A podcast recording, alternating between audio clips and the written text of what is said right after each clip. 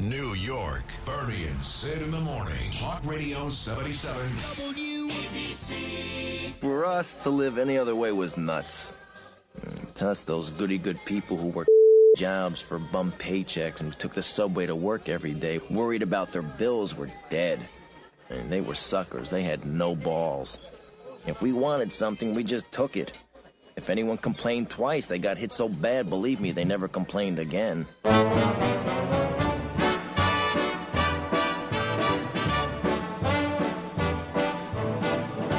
I know I'd go from rags to riches. We just had that conversation on this show last week, and my answer was met with horror from the rest of you guys. Bernard wasn't here when I said that I thought Goodfellas was a better mob movie than Godfather. Oh, you can't say. Well, I did. I said it last week, and um, I'll say it again. Just a couple of days, literally, before Ray Liotta passed away. We've got so much to get to today, including that very, very sad story. But we must start this Friday morning, as we start every show, by bringing in my partner. What a tremendous, tremendous on air radio talent. The courage, the bravery every day. Here he is, about to enjoy with me a three day weekend, the great Bernard McGurk. Good morning, Bernard. Good morning, Sid Rosenberg. You make me blush. Uh, listen, uh, I'm mediocre at best. I know I'm in the New Jersey Radio Hall of Fame. Yes, you are. But let's not get crazy. let's not get uh, over the top. I know I've been around for, what, 35 years, and uh, I was with Imus, and I was on Fox News, and all these great pro. But I'm still just uh, uh, still just an average uh, an average Joe as far as things go. But no, listen, I, I, I appreciate what you say, and really a Memorial Day weekend. Ray Liotta uh, casts a dark cloud, as does the uh, massacre, of course, in Texas. But uh, it is Memorial Day weekend, and far from being uh, just a celebratory weekend, it's one that you must remember. It's some gave all, all gave some. Just remember that. Yep. As you pointed out yesterday, as you're biting on that hot dog, uh, particularly on Monday, on Memorial Day itself. But uh, that's what the weekend is all about. But uh, having uh, gotten on my soapbox, I'll step back off, Sid. And uh, that was a great open there with uh, Ray Liotta and, course, Henry Hill in, in the great Goodfellas. Yeah, Henry Hill was a colorful guy. I used to listen to Henry quite a bit, as you did when he would call into Howard Stern. I, I guess he wasn't worried about all those guys that were supposed to be killing. How a lot of those guys never got out of jail. Robert De Niro's real life character, I guess, was uh, Jimmy Burke or Jimmy Conway. He confused the two. Paul Sorvino's character. I, I will say this. Uh, I, of course, um, I'm not addicted to social media, but I'm certainly on it quite a bit, quite a bit. I Instagram quite a bit. When I Instagram something, Bernard, it automatically goes to Facebook. And lately, since Elon Musk got involved in Twitter, I've been tweeting more often. Yesterday, I, I, I took Steve Kerr to the woodshed. But uh, the one thing I don't do, look, if I if I uh, meet a famous person, a guest on the Bernie and Sid show, they come to the studio, I'm on a movie set, I'll take pictures and put those on social media all the time. But the one thing I don't do is when somebody dies, and I've got a picture of me and that person, is run to my social media to put that picture up. If, if they're in the studio, if they're at a restaurant on a movie set, yes. But what is this fascination? that you've met somebody and they died and you must put the picture on Instagram right away. I saw it in big numbers with Regis Philbin, saw it again yesterday with Ray Liotta. But what is that all about? Well, it's uh, you know attach yourself for one last time Oh, to a uh, what was a living legend and is now unfortunately Yeah. among uh, the late legends, and I, I guess that's what it is. I, I mean, you know, if it's Robert De Niro, I get it. Joe Pesci, but somebody who met him once at a golf tournament in Tennessee. Here's me and Ray Liotta. I mean, come on. I don't know. I, don't just know, don't you, get that. You know, it's funny the the things you take away from certain uh, events. I mean, you get so pissed off too. It's like unbelievable. I do. What are you doing with it? What, what's the matter? Blah, blah, blah, blah, blah. Well, he didn't know you. He doesn't care about you. I mean, give me a break. I mean, you know, I understand. We're all upset today. First of all, it wasn't just Goodfellas. He had that uh, very iconic role too as Shoeless Joe Jackson in one of the greatest movies of all time, Field of Dreams. I mean, he's having the catch with Kevin Costner. And uh, if you didn't cry watching that, you've got no heart at all. And I, he's got a laundry list of IMDb movies. But I will say this: I did watch Bernard a couple of months ago the prequel to The Sopranos, that uh, Angels or whatever that's that Newark. Yeah, uh, yeah, that yeah, yeah. And uh, Liotta, Angels of Newark, I'm yes. sorry. So uh, Christopher Moltisanti, played by Michael Imperioli in The Sopranos, his father, Dickie Moltisanti, was pretty much the center of that movie. Believe it or not, Christopher's father, not not uh, Jimmy Gandolfini's character. Even though his son did a good job, he wasn't the star of the movie. It was all about Dickie. And uh, Dickie Christopher's father, kills his own father, Christopher's grandfather. And the guy that plays that role in the movie is Ray Liotta. Real jerk, son of a bitch, beating up his girlfriend, his wife, and I should say, and he's got the girlfriend, and he's just nasty. And Dickie Moltisanti kills him in the car, and that's Liotta's character. And I said to Danielle, I remember, go, wow, what happened to this guy? I know he had some pockmarks on his face, but he was such a handsome guy in Goodfellas, and he looked fat and sick in that movie. And then, of course, he passed away yesterday at the age of 67 in his sleep. But he really, Bernard, has not looked good for years. No, and he's always had those uh, pock marks. To be quite honest with you, listen. But he was still I- handsome. Uh, he was, and of course, you know, with benefit of uh, a multi-million dollar makeup industry in Hollywood, uh, they made him look good. But I, I actually had the fortune, the good fortune, of meeting him and actually spending some time with him. Believe it or not. Wow. And this isn't one of these deals where you know, here's a picture of me and Ray Liotta because I never had anybody take a picture with us when we were hanging out. It was at Madison Square Garden in the late '90s when uh, Imus was reigning supreme on WFAN, and I had uh, good contacts, John Cirillo and others Yep. At the uh, New York Knicks. I was sitting courtside next to Ray Liotta, and uh, before the game and uh, during halftime and that type of thing, they had a room for us, and we actually hung out in that room. I was there with somebody. I forget who I was with. He was there alone, and we didn't have much conversation, if any at all. And he was just quiet. Again, he was there by himself, and he did have those pock marks, and he, you know, they were they, they were noticeable. They were visible. Yeah. Uh, it's one of the, the the takeaways from that encounter with him. How about that? But but that was my one, uh, you know, my one ex- my my one uh, Yeah. experience with Ray Liotta, if you will. And I will say this: uh, you mentioned the uh, Angels of Newark or whatever the hell it was called.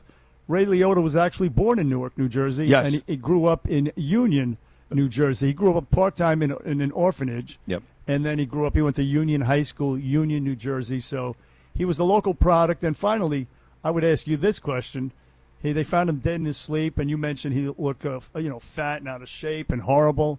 Any uh, cause of death listed so far yet? No. Well, you know, you say that, and the first thing Danielle said to me was he died in his sleep in the Dominican Republic. And uh, we just lost three people in the Bahamas. And you're always saying, be careful when you leave the country.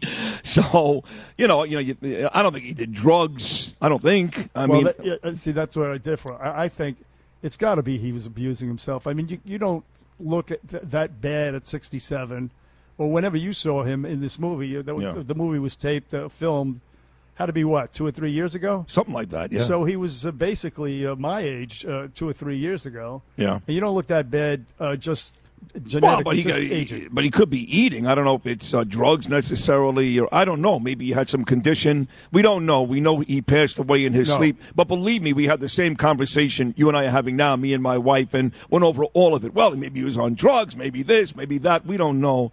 But um, we do know he's gone, and that was an iconic movie, a great role. It really was.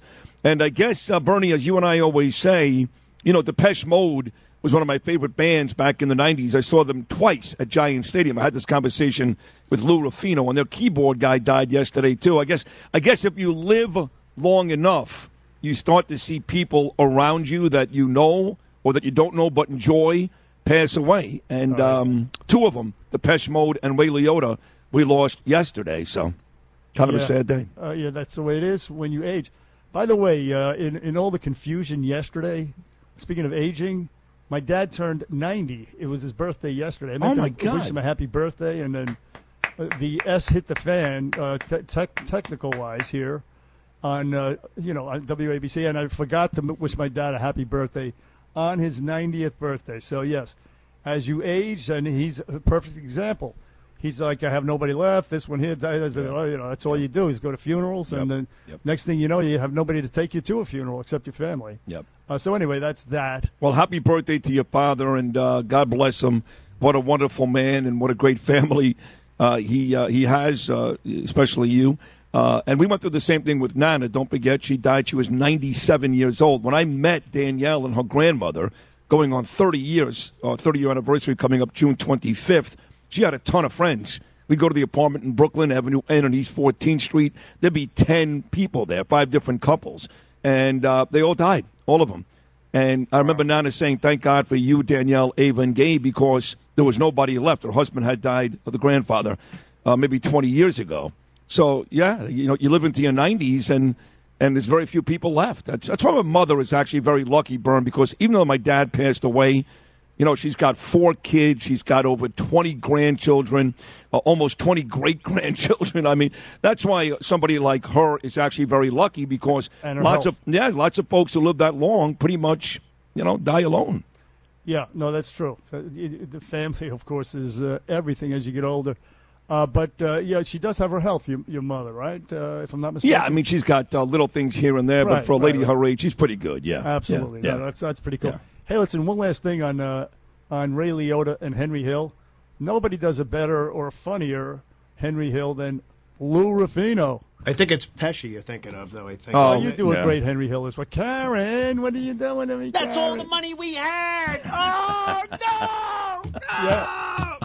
That is good. That is good That was uh, when, of course, she flushed the cocaine down the toilet bowl, the great Lorraine Bracco. Eric Salas in our video department says many Saints of Newark began filming in 2019. It was released in September of 2021. We've got cuts this morning we'll play, so we'll do the Ray Liotta story all day. But you did bring up the shooting. This is now day three that we're still on this story, of course, and every day there's more details. Less details that I'd like to talk about. I mean, really, what they're doing now is piling on the cops. Cops get there, they do nothing, they stand outside. The parents, Lydia did this yesterday. The parents are begging, go inside, they're going to kill my kid, go inside. They're going to kill my kid for about an hour. They do nothing. And then eventually, some elite border agent says, enough of this. He rushes in and he kills the shooter. So uh, the cops are getting really maligned out there in Uvalde. And again, like you said yesterday, I don't know what the training was, what the practices were. They're still human beings dealing with an active shooter and little kids being gunned down in a classroom. You got to take that into account. This is not a big city, but the cops right now, Bernard, seem to be taking more heat than the actual shooter. cops under siege. Well, yeah, and uh, I mean these are legitimate questions to ask. Uh, You, you remember Columbine? They stood around and they waited for the uh, Yep. SWAT team or something to show up. Yep. And if you didn't learn from that, and, and Parkland, there was a guy, there was one guy who, who who was a complete and total coward. He was a police officer. We always say that the uh, vast majority of cops are good, heroic, you know, just wonderful individuals. But there are the, there are bad apples, and there are you know they're humans, and some of them fall short.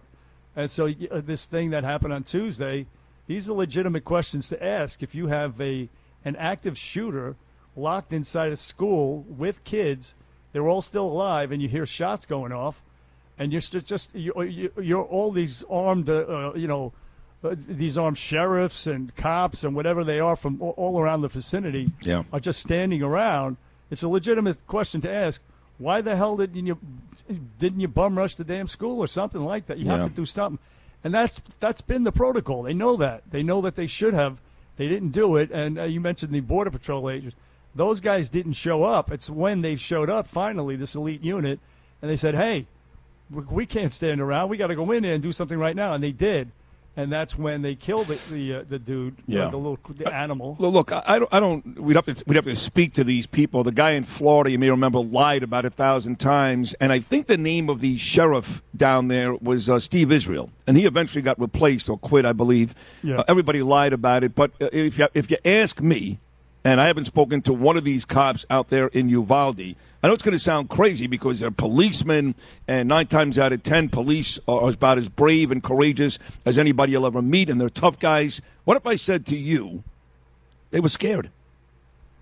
Uh, yeah, but it's not good enough. I know. I agree. It's but, not- but but uh, outside of any other logical explanation, other than maybe they didn't want more kids to die and they figured if they made a mistake, he'd kill 20 more, what is the logical explanation?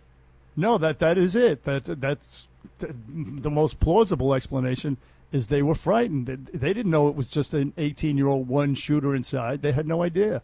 All they heard was shots going off. there was some whack job uh, in, in in a black outfit that eyewitnesses saw going into the school. They didn't know how many others there were.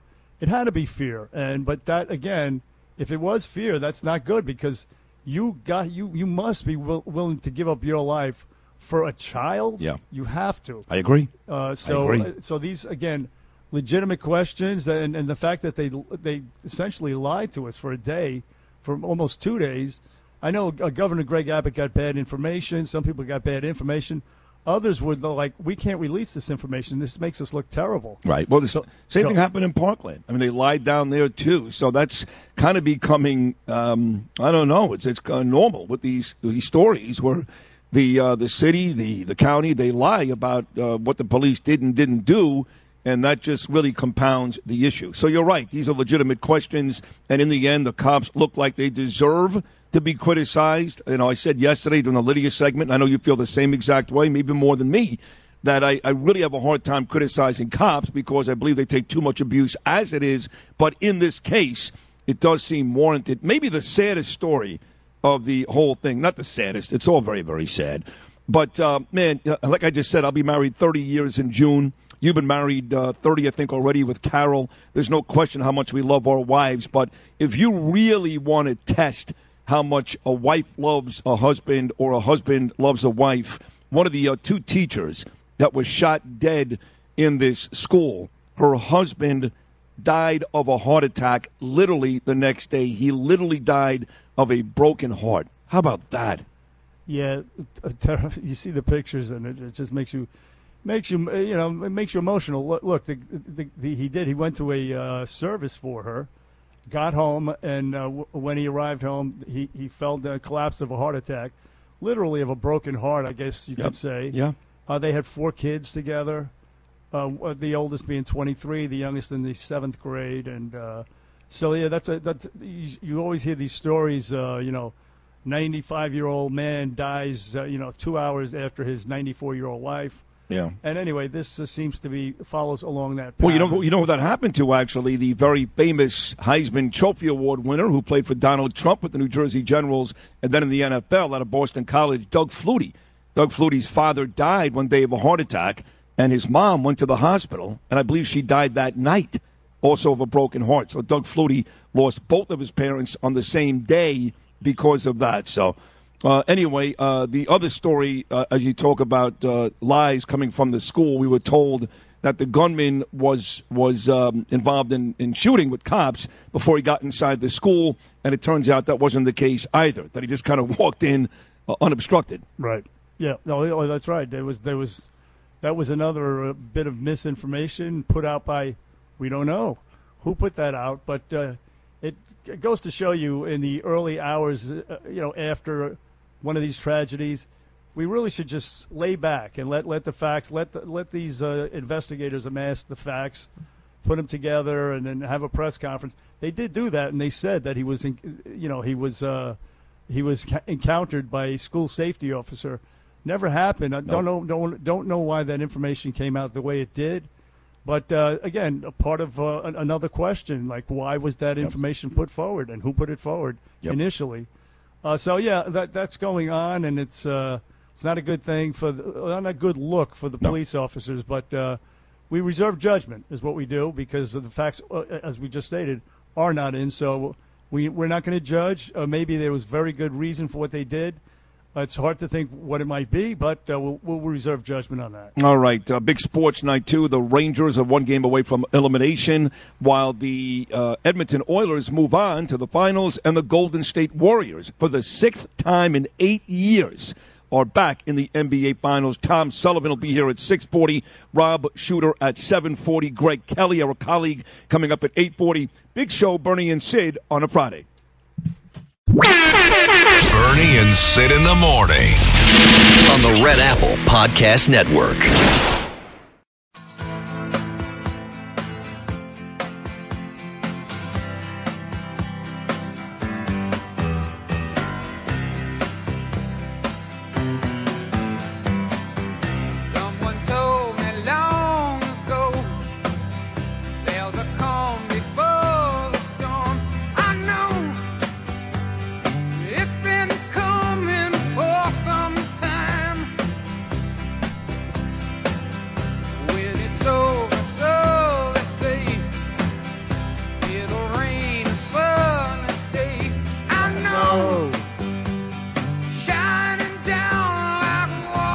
Back here on the Bernie and Sid show. Heard everywhere on that 77 WABC app. Ladies and gentlemen, download that app. You will not be uh, you will not be regretful. You will you're going to love that. Uh, you know, Sid, uh, we, we talked about this yesterday.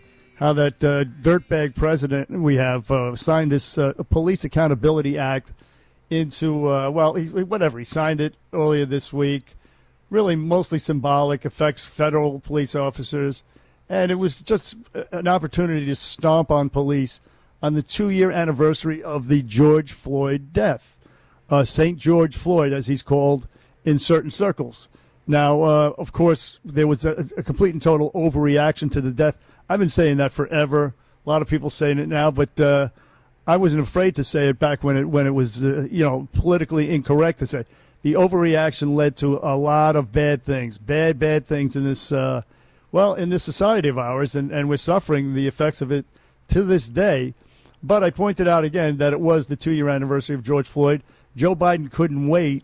You know, he had to get it. He had to u- utilize that anniversary, even though it was it was tone deaf and it was it was bad timing because it was just a day or two after the massacre. It's like, what are you doing this for today? Oh, Next it's day. The, the next day was the George Floyd uh, anniversary. Oh, that's why you're doing it. Okay. Yeah. That, that makes no sense, you moron. Well, uh, you, you know, listen, uh, you ask people who really runs this country. It ain't Joe Biden.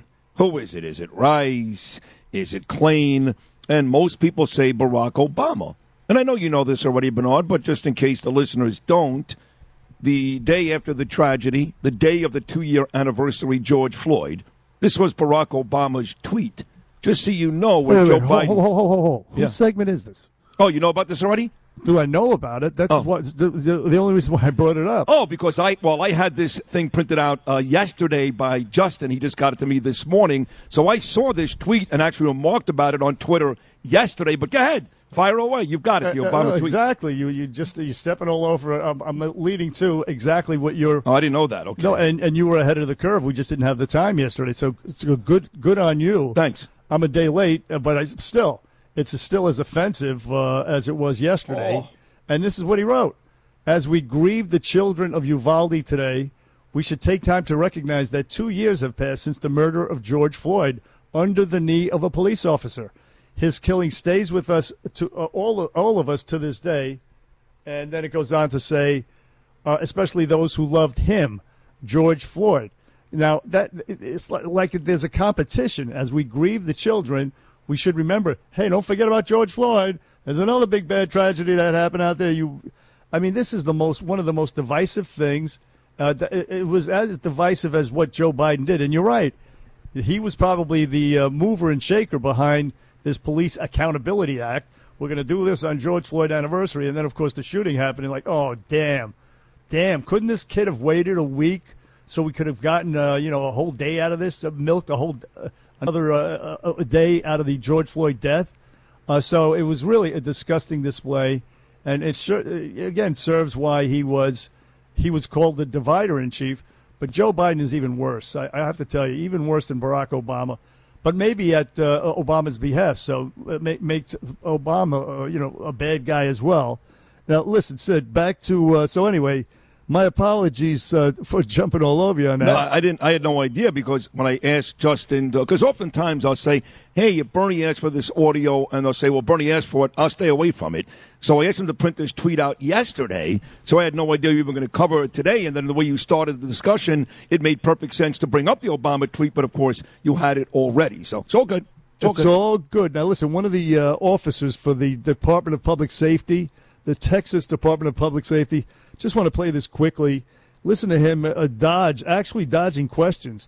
He was really on the defensive yesterday. This is cut five.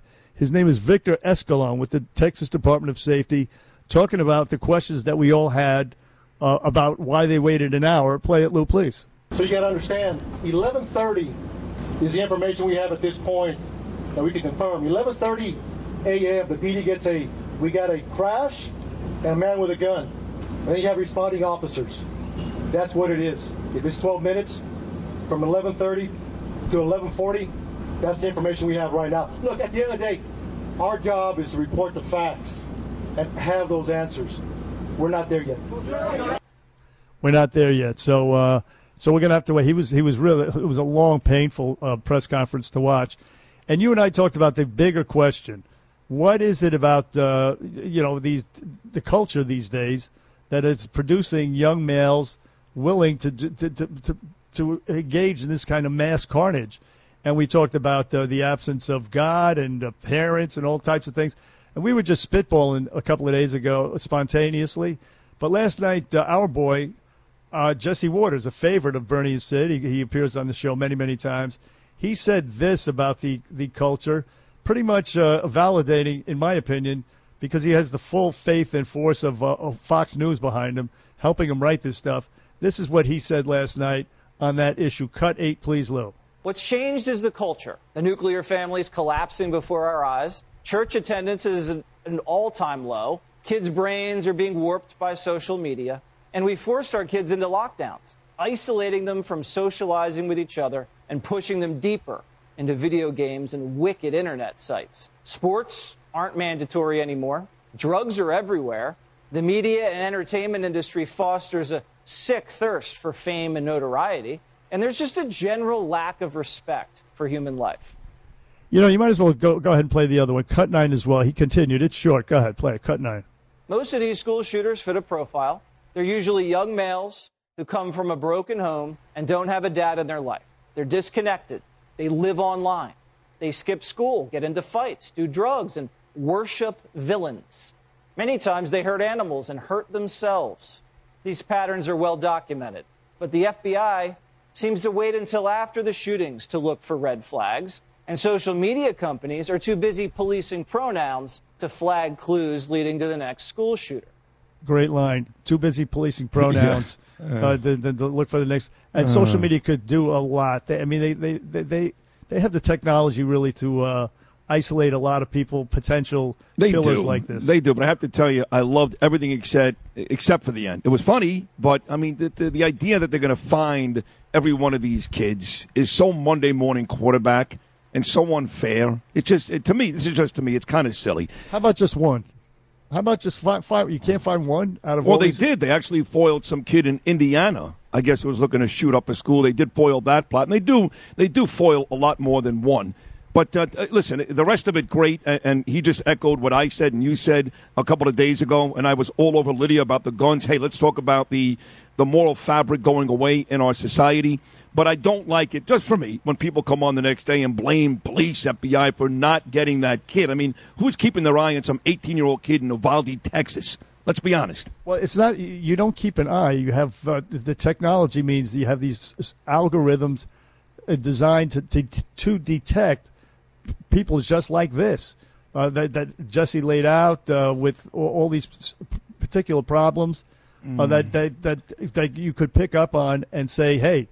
Bing, bing, bing, uh, a problem, uh, you Yeah, know. I mean, I would say this: if he had Will Robinson? right? If he had months and months and months of stuff on social media, that's one thing. The kid turned 18 last week, and he put up a picture of his guns literally two days before the shooting. Two days. So. Yeah, if you told me the kid was on for nine months talking about I'm going to do this, here are my guns, here's the cat I killed today, that's one thing. This all happened in a matter of five days. All right, uh, fair enough, fair enough. Just one last thing, though, as the, this this segment runs out of time, is that uh, the Miami Heat Boston Celtics game Yeah. the other night it was a blowout. Of course, the Celtics just uh, creamed the Heat Yep. in Miami, and uh, and I'm not unhappy about that at all. I'm rooting for the Celtics. Actually, now cut 15, the Miami Heat uh, pu- public announcer. He, this is what he said at the beginning of the game. Cut 15 to the crowd in the Miami Heat. Uh, what do you call that stadium? American Airlines Arena. There you go. Cut 15, please, Lou. The Heat urges you to contact your state senators by calling 202 224 3121 to leave a message demanding their support for common sense gun laws. Oh, you can also make change at the ballot box. Oh. Visit heat.com slash vote to register and let your voice be heard this fall. Yeah, Gee, I wonder what which way you, know, you, you, your voice could be heard at the ballot box. Mm. I wonder who they're urging you to vote for. Mm. Mm. Uh, so they have the Miami Heat PA announcer, not necessarily the NBA. Maybe he got reprimanded, but uh, yeah, inching closer and closer back in, into politics. Don't do it, NBA. I'm back. I'm I'm I'm with you. I'm, I'm back into sports, baseball, uh, uh, basketball, even. So please, please stay the hell away from our sports. Let us get a respite from the madness. Stop it, uh, Miami Heat. Anyway, you have that, and uh, we're going to speak to uh, Tom Sullivan coming up. Also, Rob Shooter. And uh, do we have our guest? Is he confirmed for 8:40? Should I promote him? Yes, yes. Uh, Greg Kelly. Yeah. Greg Kelly, our colleague, is coming on at 8:40. It's going to be great. This guy's uh, he's he's half off the hook. I love Greg Kelly. Anyway, uh, that coming up on the Bernie and Sid show, traffic and sports as well. But right now it is time for the 77 WABC clip of the day. Listen every Saturday night, starting at 10 after Cousin Brucey. Well, starting at 10. It says after Cousin Brucey Music Radio. No, Cousin Brucey starts at 10 on 77 WABC. No, no, no, no, no, no. Brucey's on from six to nine. Oh, you're right. It is Yeah. Tony Orlando. Tony Right. Orlando. Six to 10, I'm sorry. Saturday nights at 10 o'clock. Tony Orlando, presented by Goya. Uh, take a listen to this clip right here. If you get a chance to see Rick Springfield live, don't miss it. Even to this day, he hits the stage. He's really awesome on stage. Jesse's Girl, a great record. And how about this? If this record doesn't identify with the 80s and also, like Jesse's Girl, went to number one, in case you're joining us, every song we've played tonight goes from 1978 to 1990, went to number one, like this one, Boy George and Culture Club, Karma Chameleon. This is Sid on Sports. Oh Sponsored by Peerless Boilers on 77 WABC. Once again, the Rangers are facing elimination, down three games to one. Round one against the Penguins. They had to win three straight to win. They get it done. Once again, they're down. Now it's three games to two, with the game six coming up tomorrow at Madison Square Garden. Last night it was the Hurricanes over the Rangers by a final score of three to one. Not a good night for the Rangers. They did have one goal taken away, which would have given them a two to one lead by Ryan Strome on an offsides call on Jacob Trouba. Here is Rangers head coach Gerard Gallant after last night's Rangers loss. I think it was a lot of us tonight, to be honest with you. I didn't think we played our game at all. I thought we were reaching with sticks all night instead of finishing checks with the body like we did the other nights. To me, it was the worst game in the five games so far in the series. You know, they, they pretty well dominated that game tonight. Game six coming up tomorrow. Winner takes on Tampa Bay. The Lightning swept my buddy Vinny Viola's Florida Panthers. For the sixth time in eight years, the Golden State Warriors are back in the NBA Finals under Steve Kerr. They beat the Dallas Mavericks last night. Here was Kerr after last night's win for Golden State. for our team, our guys, especially the uh, the core group, to be part of that um, six times in eight years. I don't even know what to say. It just takes an enormous amount of, of skill and determination and work, and I couldn't be couldn't be proud of our, our of our guys. They'll take on the winner of the Heat and Celtics. That series is three to two. Boston. Boston has a chance to wrap up that series at home later on tonight. Yankees win again, beat Tampa Bay behind Nestor Cortes seven to two. They're now thirty-two and thirteen, a five and a half game lead over Tampa atop the AL East. The Mets were off. They lead Atlanta and Philly by seven and a half. The Mets start a series against the Phillies later on today. Sports brought to you by the great Pete Morgan, Peerless Boilers. Check them out, peerlessboilers.com, paviliontankless.com. They do build America's best boilers. He's a war hero and he's running for assembly in New York State. My dear friend Tom Sullivan joins Bernie and Sid next with sports. I'm Sid. Bernie and Sid in the morning. on the Red Apple Podcast Network.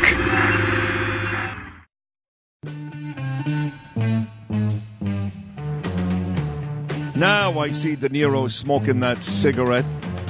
Goodfellas. Again, we mourn the loss of 67 year old actor Ray Liotta today. So last night, uh, quickly, there's a restaurant in my neighborhood which everybody knows and enjoys. It's called Harbor Lights.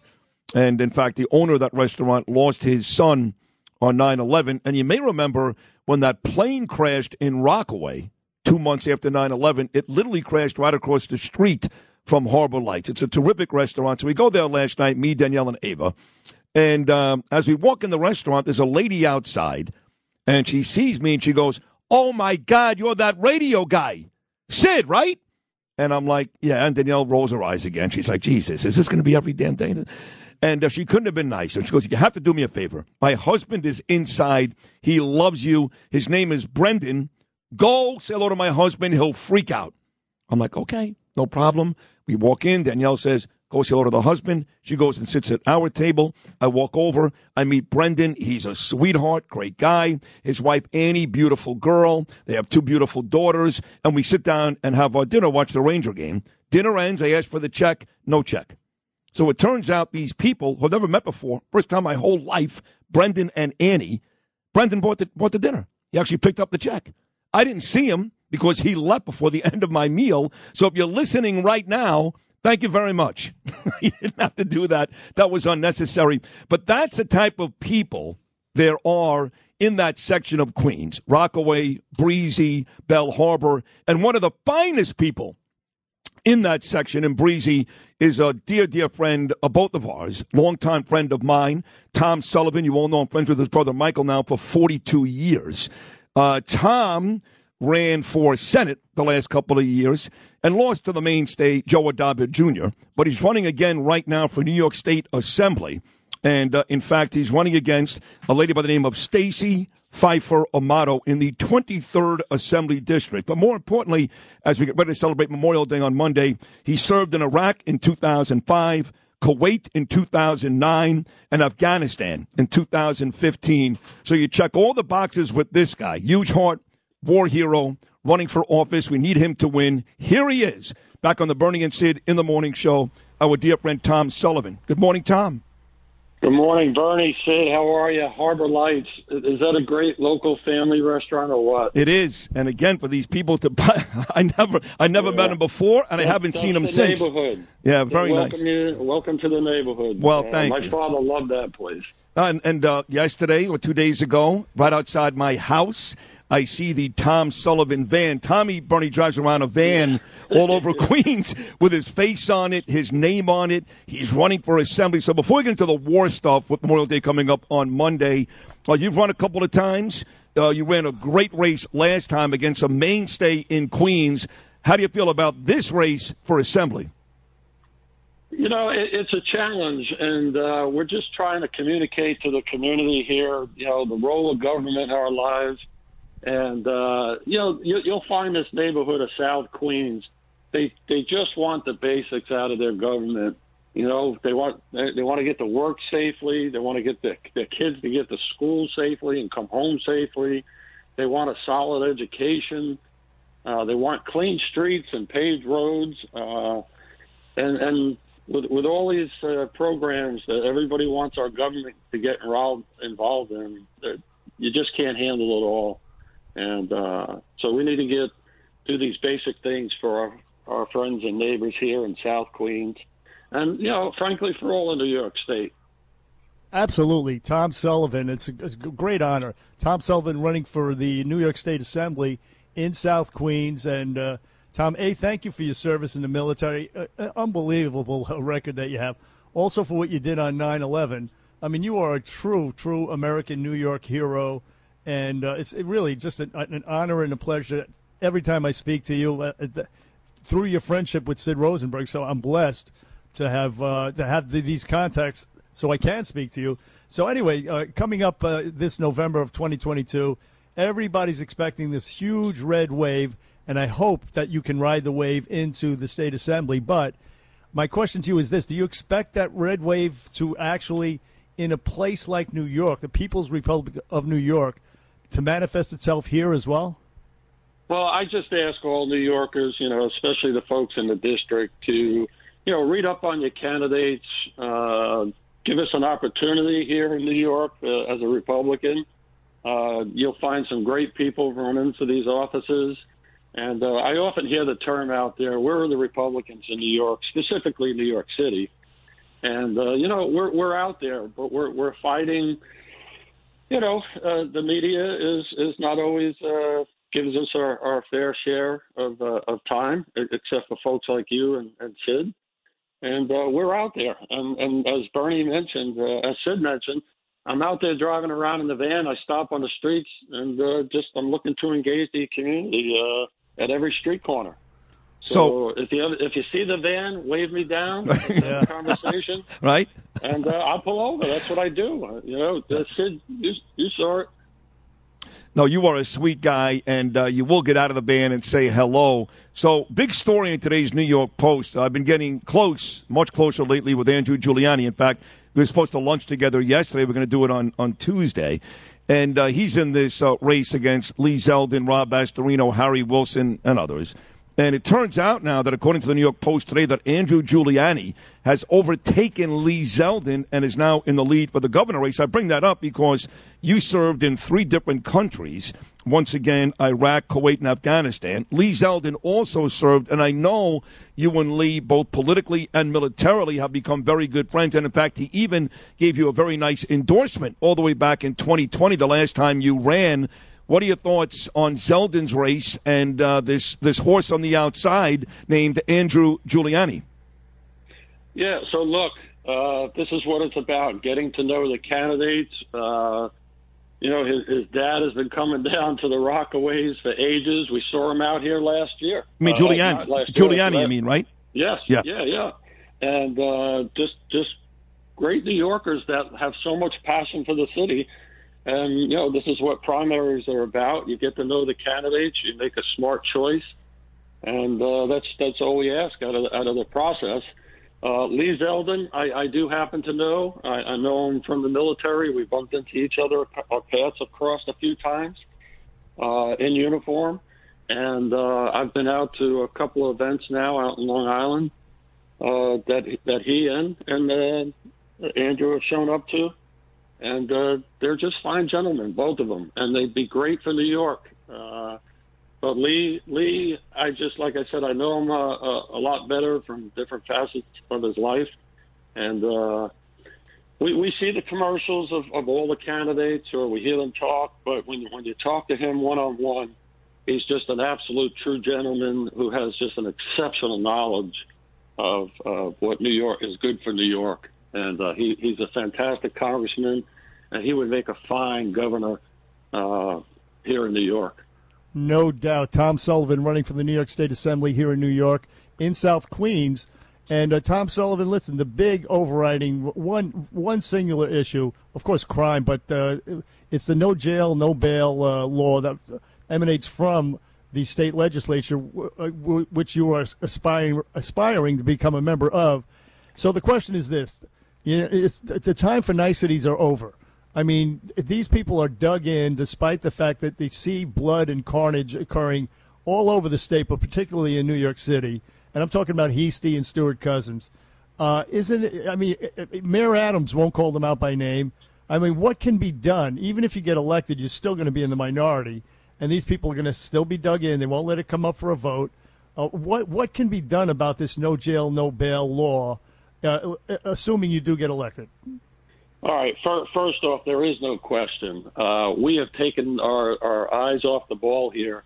Uh, it, it is about it is about law-abiding citizens. The majority of the people uh, abide by our laws every single day. Uh, they just want to go to work safely. They want the kids to go to school safely. Um, you know, what about our victims?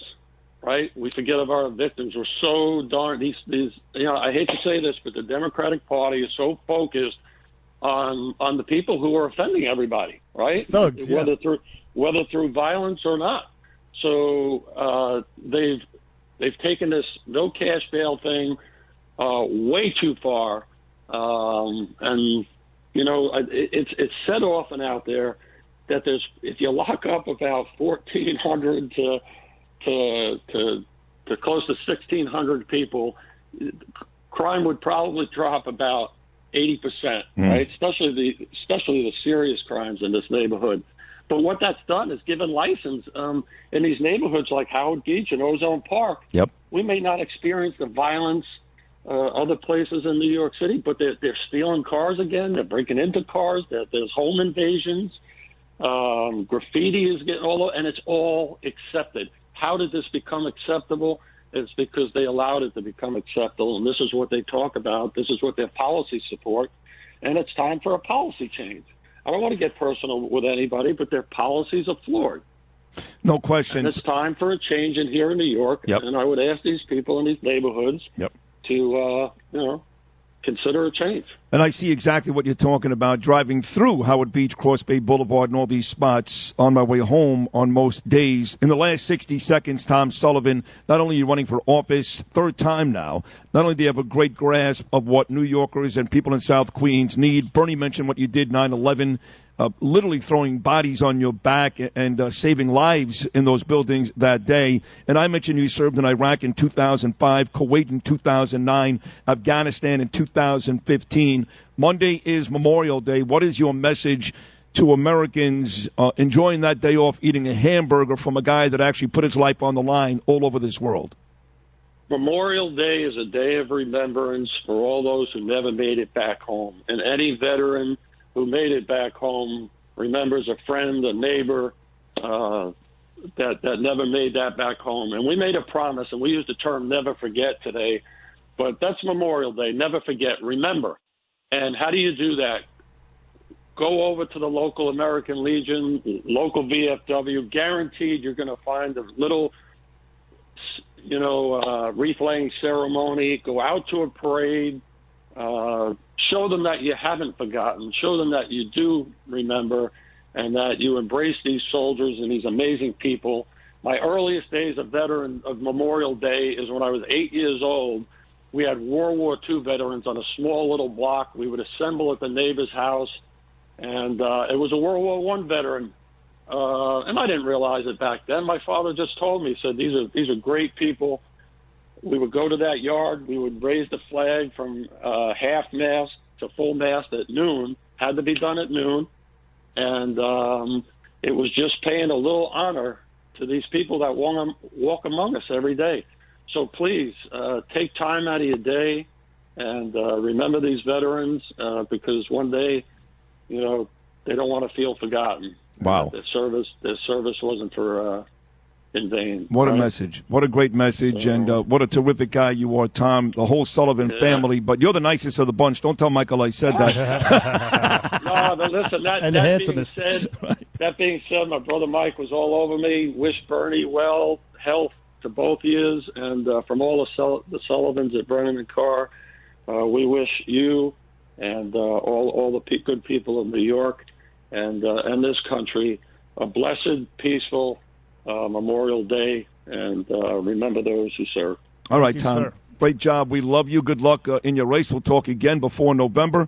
I'll see you on the beach coming up this weekend, folks. That is Tom Sullivan running for New York State Assembly in the 25th District. And as you can hear, what a special, special guy he is, Tom Sullivan. Still more to come, including John Catsimatidis kicking off Memorial Day coverage today, Rob Shooter, and Greg Kelly. Hour number two of Bernie and Sid right after this. Bernard McGurk. Unacceptable is throwing your beer can on the subway tracks. Sid Rosenberg. I don't believe it's a three man race. Bernie and Sid in the morning. On the Red Apple Podcast Network.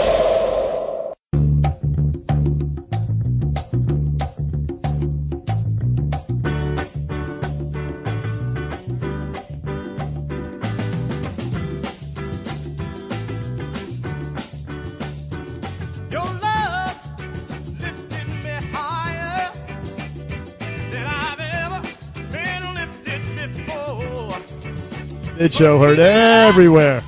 It's hard to compete with uh, that gentleman. Uh, that's Jackie Wilson, is it not, uh, Lou Rufino? That is a Big Ten four. Bernard. Very hard to compete with Jackie Wilson. Listen, we're heard on the 77 WABC app simulcast out on Eastern Long Island, News Talk 107.1 FM. Right now, as 77 WABC celebrate, and Bernie and Sid celebrate, uh, well, Memorial Day. I mean, you have to remember, folks, that's what it's about. That's what it. The Memorial Day is the reason for the weekend, the holiday, and all those things. And 77 WABC is celebrating it in a big way. The men who gave all, some gave all, all gave some. Anyway, I want to bring in the owner of WABC and Red Apple Media, a man with a big heart, and he's just, he's just a wonderful guy, John Catsimatidis. Good morning, Mr. Katz. Good morning, guys, and um, Bernie. It's good to hear your voice is strong, and uh, and uh, you're you're going to be licking that problem, and, that, and that's the most important thing to me. Thank you, sir. You've very, very been very kind, uh, lighting candles for me and stuff like that. I, I, I've been, I've been moved, touched by what your actions and your kindness towards me in general. uh, these past uh, couple of years, but these past months in particular. So thank you, sir, for those comments. I appreciate appreciate it greatly. And now, Memorial Day weekend, I mean, there's two words uh, remembering and celebrating.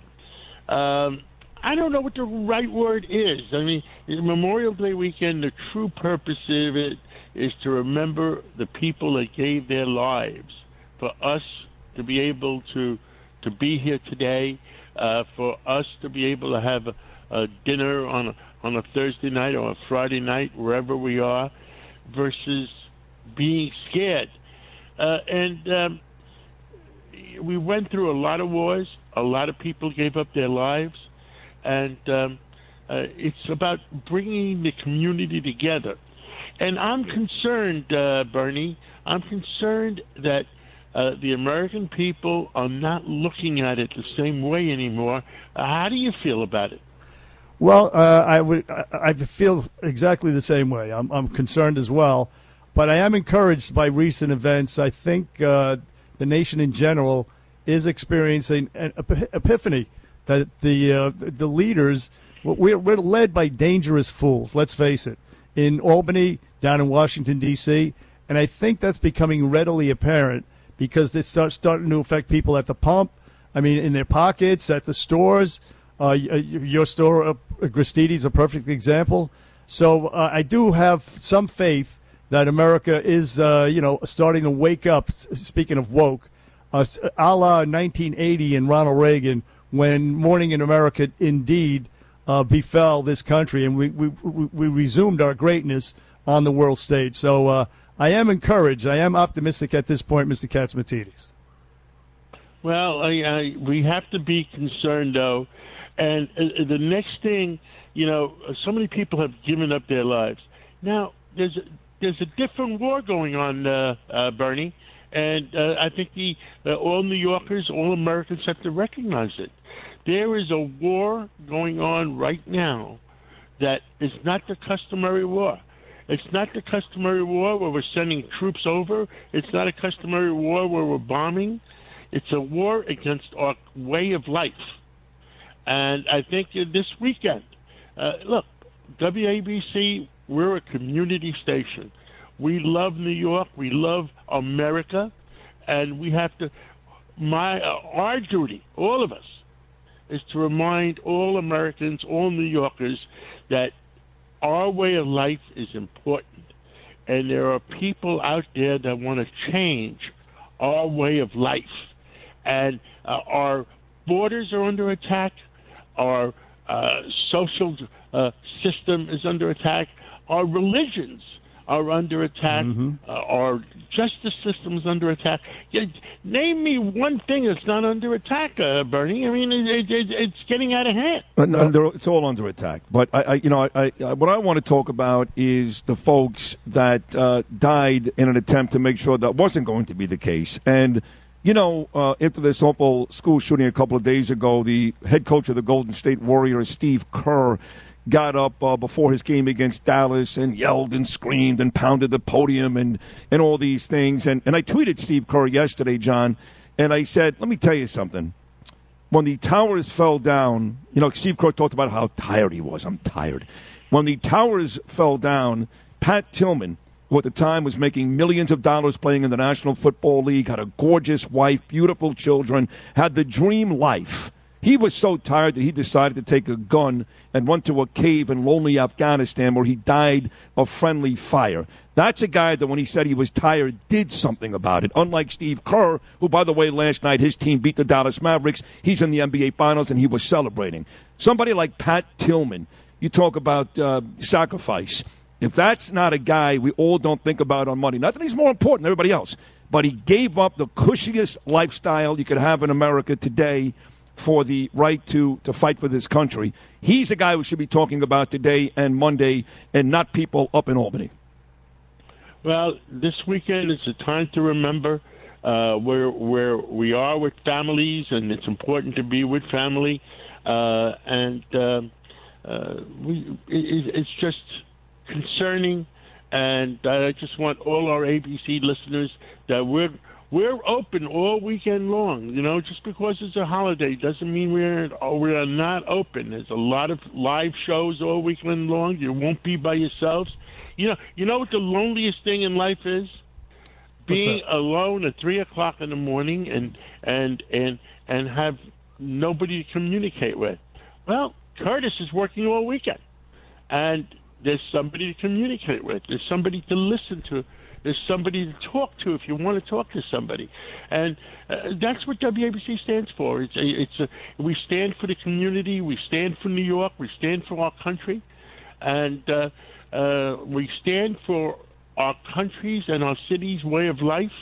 And uh, I, I know you guys have had your differences uh, with Eric Adams, but I think he is trying to do something. Uh, and versus the alternative, I'm not doing anything. And uh, uh, I, I think that it's a, it's important to at least try. And um, uh, I think the real enemy of New York right now, uh, to get New York back to normal, is the state senate uh, and um the state assembly, and uh, they are holding uh, the governor and the uh, the mayor uh, hostage. They're telling them we're gonna we're gonna we're we're not gonna do this for you. We're not gonna do that for you unless you do it our way.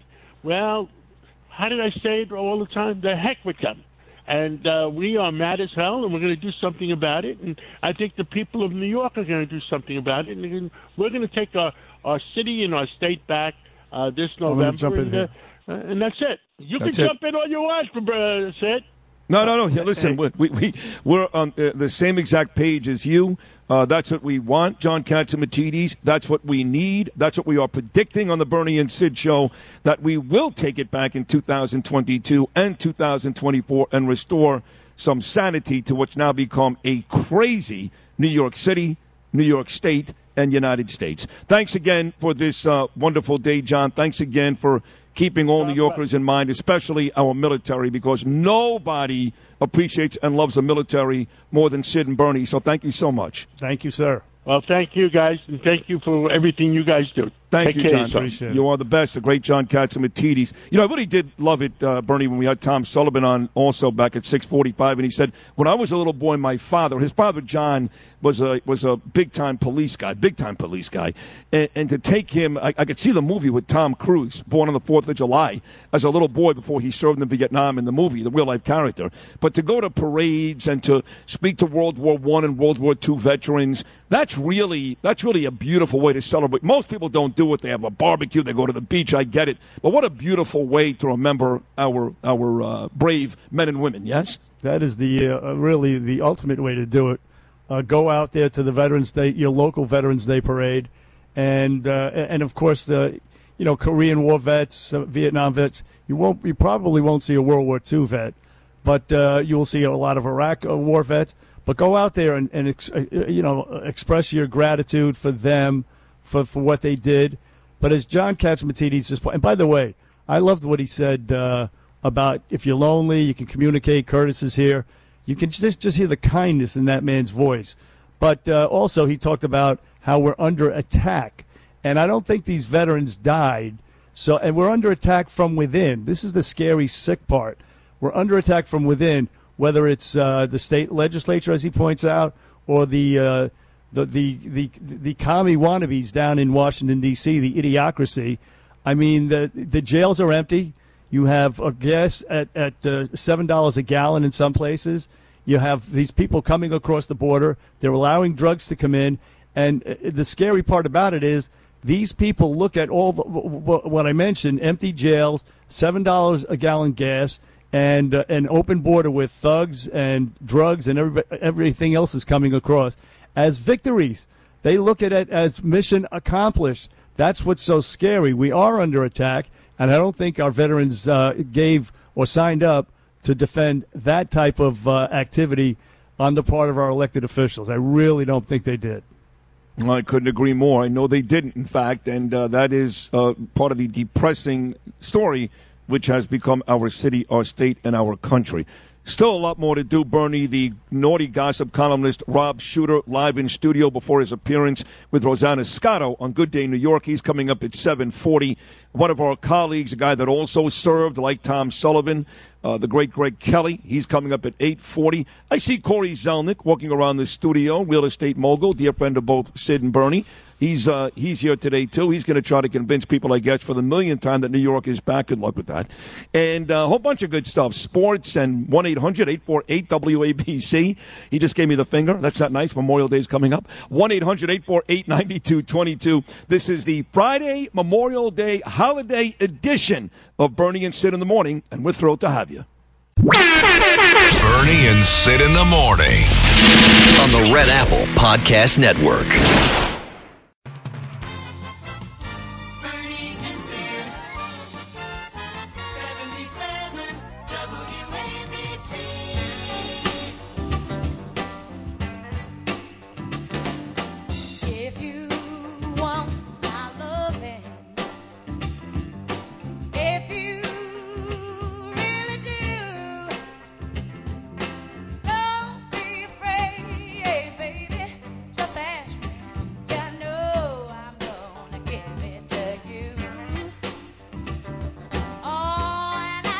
Here on the Bernie and Sid show.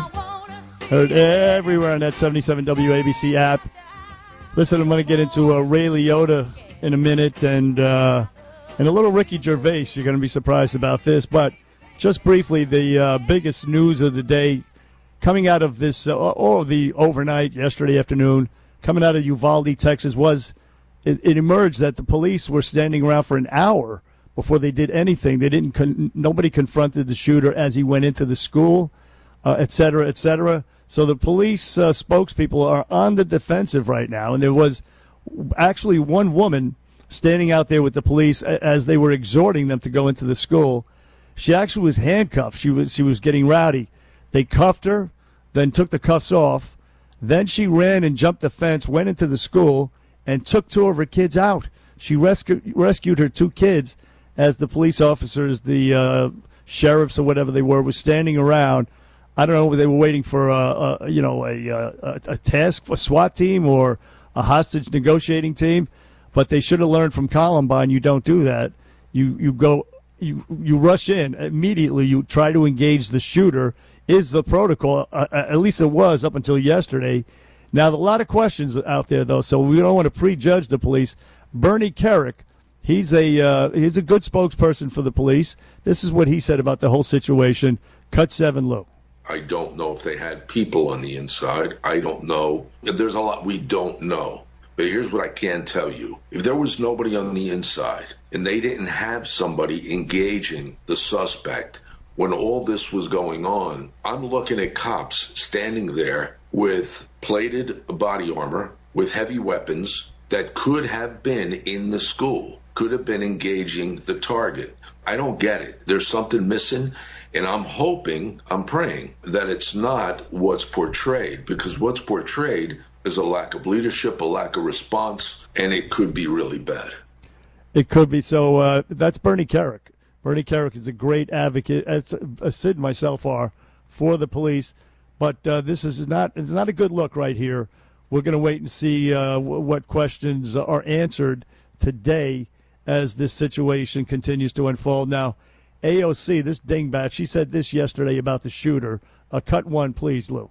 We have the radicalization of young men. This is an issue. Um, young women are not doing this. Young non binary people are not doing this. Trans people are not doing this. This is an issue that we have. This is an issue. So it's young white men, is what she says. Of course, this kid, f- his name was Sal Ramos or something like that. He was not a white man. I don't, I don't know if she knows that, but somebody should tell her. But also, she says she, she she went on to say that LGBTQ people don't engage in this type of stuff. Luke, play this uh, Rat song right here. Uh, I, I don't like Mondays. Everybody knows uh, about. I think they know the origins of this song. I think I hear it in the background coming up here somewhere. Maybe I'm wrong. Maybe I'm wrong. Tell me why I don't like Mondays. There it is. But you know why this song was uh, came about? No. This was this was a, a woman. Her name was Brenda Spencer, and she shot up a school in 1979. And guess what? She was a lesbian. Oh my God. She was a lesbian who shot up a school, and when the police asked her why she did it, she said, "I don't like Mondays." Uh, obviously, a whack job, but nevertheless, a lesbian. So, a lesbian who didn't like Monday shot up the school. Exactly right. So uh, uh, AOC doesn't know what the hell she's talking about. And uh, Greg Kelly, he listed a bunch of others. Cut two. This is what Greg Kelly, in his research, found out about the LGBTQ perpetrators of uh, mass shootings and killings. Take a listen to this. Not to cast aspersions against anybody in general, but there have been transgenders like Christian Jeppers who attacked a man recently on a New York subway with a hammer. We also have a transgender serial killer. Yes, serial killer.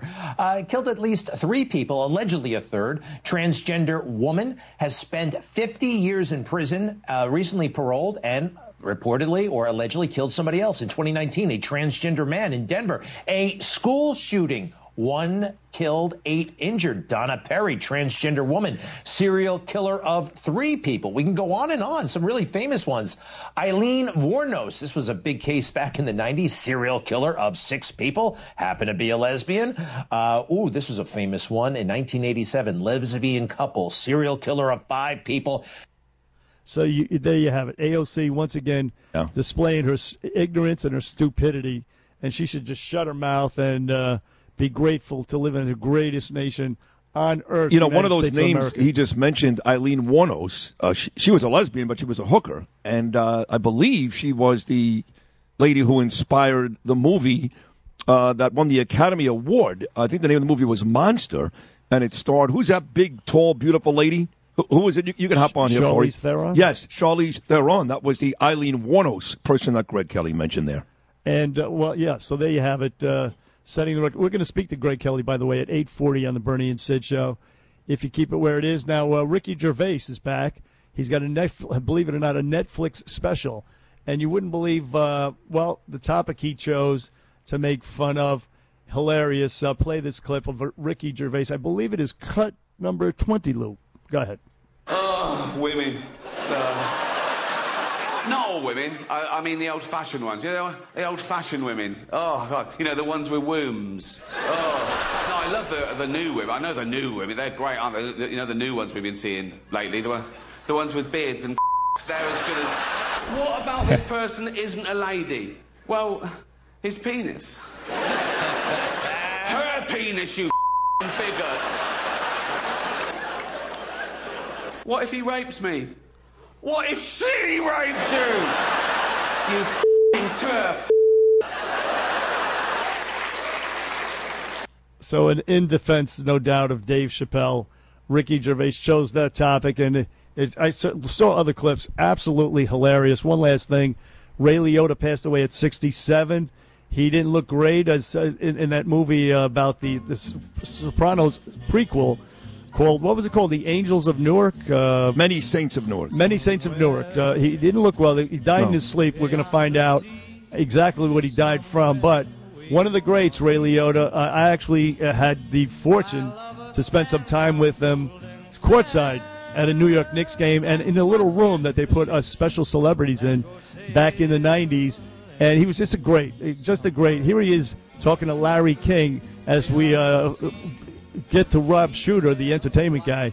He'll like this. Take a listen to this, Rob Shooter. Ray Liotta with Larry King from the mid 90s. Go ahead, play that, Lou, I've please. always regarded you as a major American actor. You never became a superstar, but your incredible presence as a character actor. And so I asked that once of another actor, and he said, "The proudest thing you could call me is a character actor." How do you I would feel? go for superstar.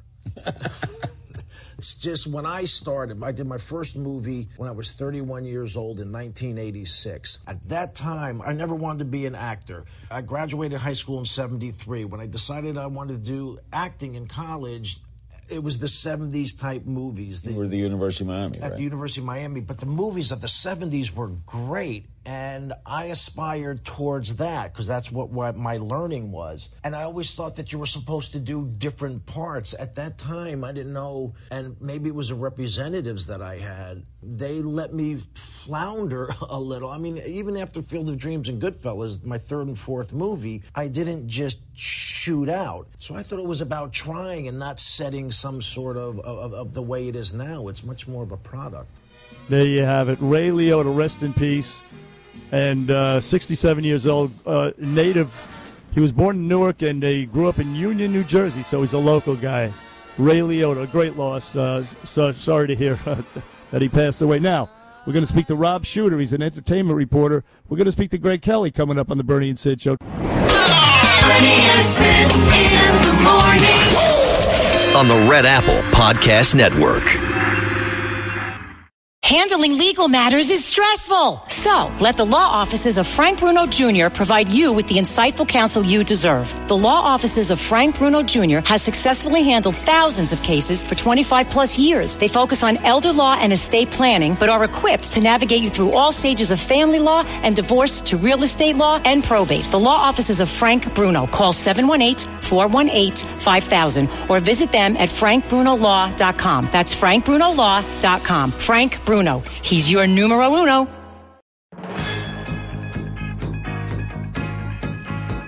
Good song, Barry Manilow. Before we get to the naughty gossip columnist Rob Shooter, Corey Zelnick, a dear friend of both me and Bernard for a long time, real estate mogul here in New York City, been on the show many, many times, and we love him. Stops by to uh, to say hello. And quickly, uh, I know Bernie's here. I've been all over Steve Kerr on Twitter the last couple of days. You're a big basketball fan. You've got courtside tickets for the Knicks. Golden State has moved on to the West to the NBA Finals for the sixth time in eight years. Say what you want about Steve Kerr. He's becoming a legend. But I've been all over him because of the way he reacted a couple of nights ago. But you could add some context to the story because it turns out, for folks that don't know this, Steve Kerr is actually a victim in his family of a horrible shooting. What is that all about? In, in 1984, his father was the president of the American University in Beirut, and he was assassinated. His father, his Steve Kerr- father's. His So- father was assassinated. So when he freaks out about gun Yeah, violence, there's a little depth to it, A little depth. I mean, did you know that story, Bernard? I certainly did. I saw his mom's talking about it. Probably the same thing Corey saw. I saw his mom's talking about it. Doesn't phase me a bit. He's still an a hole who should shut shut his mouth. Shut It's his exactly what I mouth. said to Corey. I said the same Yes, exact agree. thing. He's, we, We all agree. agree he's still a jerk, even though he did suffer from gun violence. One last thing, quickly before Shooter. Uh, you're on the Jerry Seinfeld boat. Bethenny's not. Bethenny Frankel. She said the city is dead. Quickly, you've got some statistics to prove to the listeners that New York City is, in fact, anything but dead. It, it I, I don't like being on the Seinfeld boat because I don't like to seem like I'm a blowhard about it. But I just like to throw facts. I've got companies uh, at the retail level that have committed millions and millions of dollars. They have signed leases. They're going to be opening up stores all over town. Names you've heard of, names you have not heard of. Every time they sign a lease, they're making a 10, a 15, a 20 million dollar commitment to the city because it's a 10 or 15 year commitment. It adds to the tax roll. It helps employment. So there's positivity all around. It's not visible. The crime, the violence, that's holding this whole thing back. Yesterday, my wife was walking up the street, East 81st Street, 2nd and 3rd Avenue, with her son, taking him to the doctor. A guy walked by opposite direction and just pushed her. No, no. Just pushed her over. Are you serious? Serious. Thank God she was not hurt badly, Oh. and she didn't know how to react Oh, because it was all fast. Yeah. But I mean, it's terrible, and we got we have to have to take care of that. Oh, my first. God. But I'm Wow. telling you, there's a tremendous commitment to the long term existence of this city. And by the way, you can't rent an apartment in Manhattan. I know that. You No, cannot that. rent an Yeah, apartment. I'll tell you a funny story. When I left my apartment to move to Queens, I actually went back to the building about a week ago because I'd forgotten something there, and I saw my doorman Marcos, and I said, "Hey, is my apartment still open?" He said, "Sid." The next day, right. and that was the most expensive apartment in the place. That's right. Next day, next day. You can't. You, by the time you point, Corey, people are cocked and ready for, for the comeback for the comeback when it comes. That's it. It, it look, it's it, it's a long run. It's a long game, and you have to understand that. I Yeah. think you had me here in March, and you tried to pin me down for when it was going to be back, and I said to you Labor Day. Okay, I think I'm going to be a little bit off, but not so far. Yeah. Not so far. Tremendous commitment to the city. Well, we have a tremendous commitment to you because we love you. Thank you. And uh, continue to be the voice of New York. And, and Jessica, your wife, is beautiful, and your daughter Bailey and Max and the whole crew. Enjoy Memorial Day weekend. It's great to see you as always. Great. Thank you so much, and I love that you have me here on Fridays when Rob's here. It makes it very special. I know that that's becoming like a date. It's you like a Rob thing. Shooter. It's a thing. Yeah, here he is. By the way, fact. if I I- one last thing, I'm so Yeah. sorry. I got a someone threw me tickets to the Music Man this past weekend, and I went. It was a fabulous show. Fabulous show. I heard it was great. The most depressing thing though, I had to wear a mask the whole freaking Oh, time. I know, I know, It was I know, I know, I know, I know. It's, it's.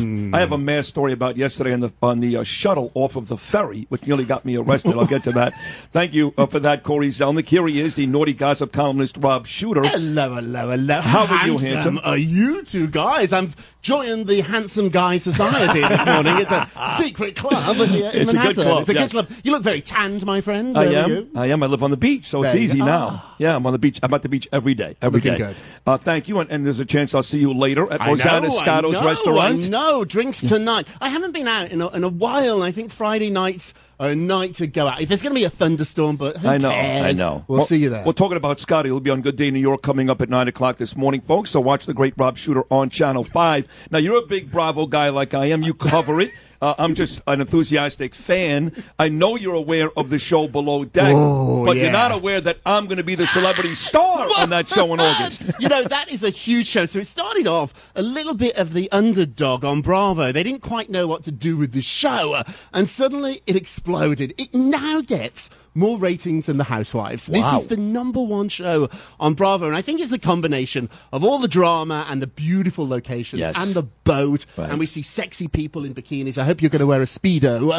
or maybe not. I don't know. Uh, Danielle, Yes. Danielle's coming, but the people on the boat are very good-looking young Good guys and looking. girls. It's yeah. good looking and lots Yeah. of drama. And I think it reminds us of that lifestyle that we all wish we could sort of have. it's total escapism. When are you? When are you going? Uh, August to the Mediterranean. yeah, yeah.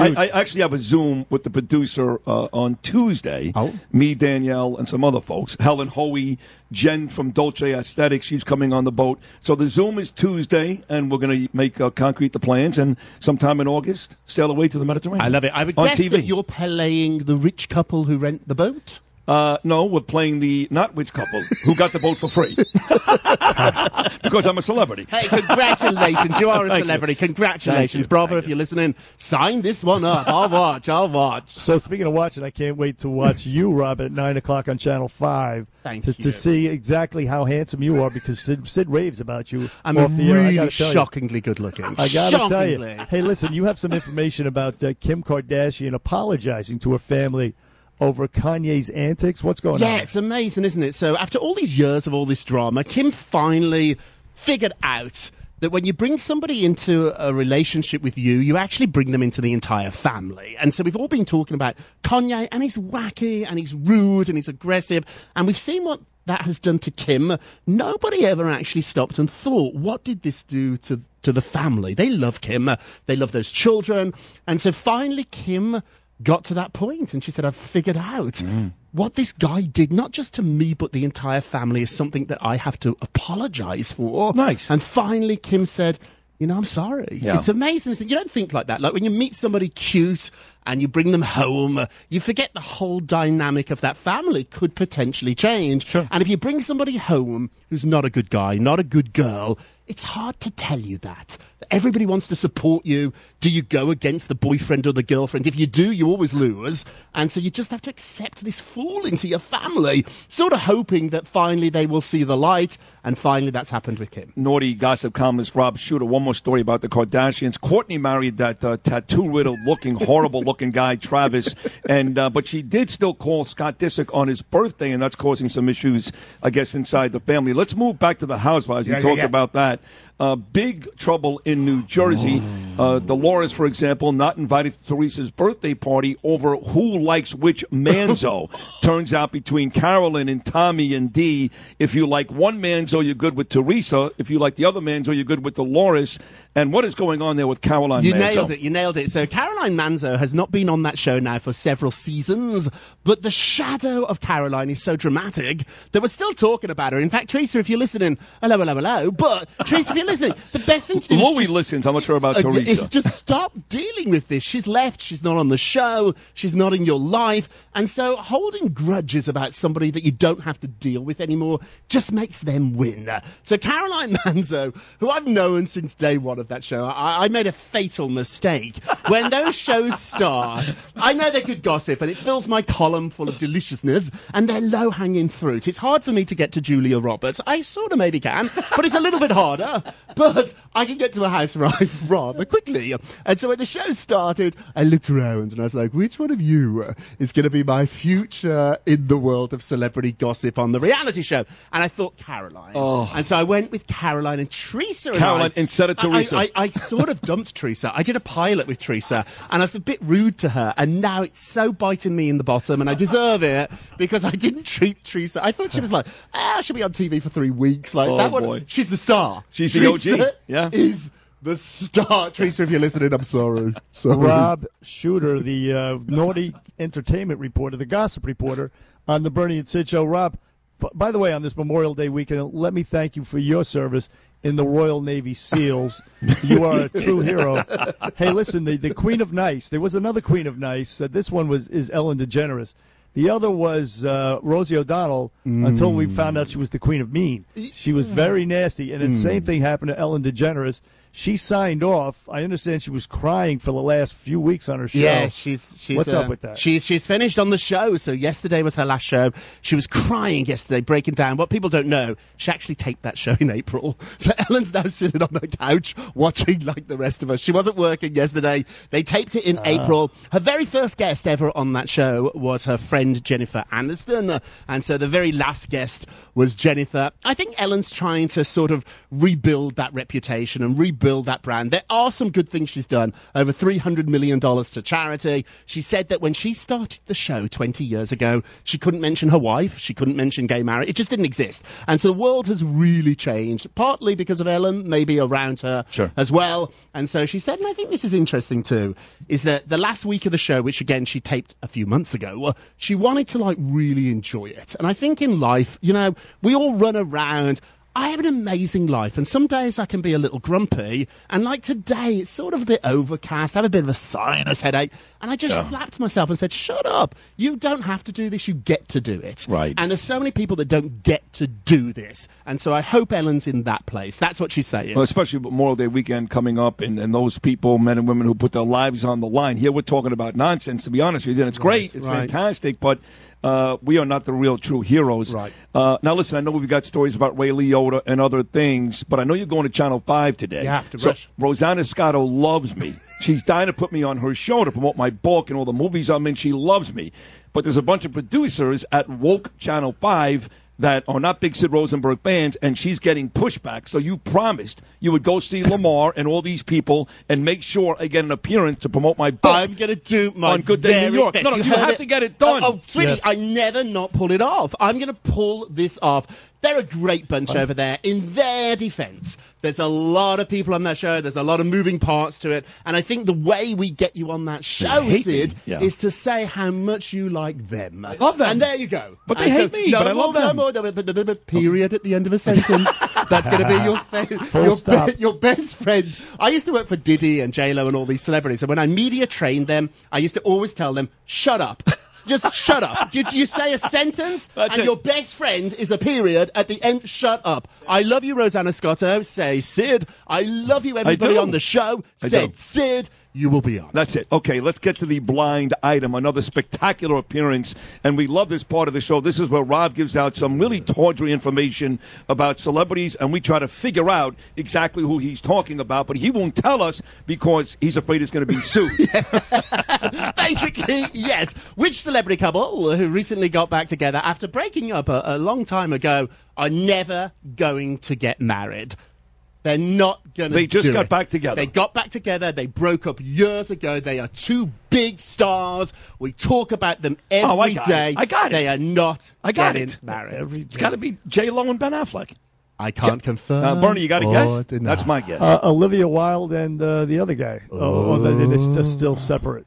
Oh, All right. The oh. Saturday Night Live guy? Yeah. it's Oh, oh, that's right. What is it, Jost? No, no, no, no. He's with Scarlett oh, Johansson. Oh, they're married, yeah. They're Who married, Could yes. it be? Could it be Pete and Kim? Who's it going to Oh. be? Some people said it could be Rob and Sid, but I Well, deny wait that. a It's second. not It a- can't be Pete and Kim because this couple got back together. They first got together. That's right. It's got to be J Lo and Ben Affleck. You are a detective, my friend, and I could not say another word. You're brilliant. We're all going to watch you on Channel Five. This is such a great segment. You are very handsome. Handsome. You're, you're great. You're hey, great. Bernie, I can't wait for you to see this face. I hope you're sitting down. I, uh, I'm going to take pictures on my phone, believe it or not. I'm going to actually videotape it, Oh, look DVR what I found on the desk. I found um, Sid's credit card. I said, no, I held it up. Take it with you. No, I just put, I'm sorry, that was on camera. Oh, the number. I know, that's your number. So- oh, I Yeah, just held, try to hold up to the camera while we're on TV. Thanks, Rob. Oh, you are hilarious. I think that's a great segment. Both Corey Zelnick and Rob Shooter, thank you for stopping by. You're both beautiful, beautiful men. Lots more to do. Only halfway through, including Greg Kelly. This Memorial Day Friday holiday edition of the number one rated news talk show in New York City, Bernie and Sid. Bernard McGuirk. Unacceptable is throwing your beer can on the subway tracks. Sid Rosenberg. I don't believe it's a three man race. Bernie and Sid in the morning. On the Red Apple Podcast Network.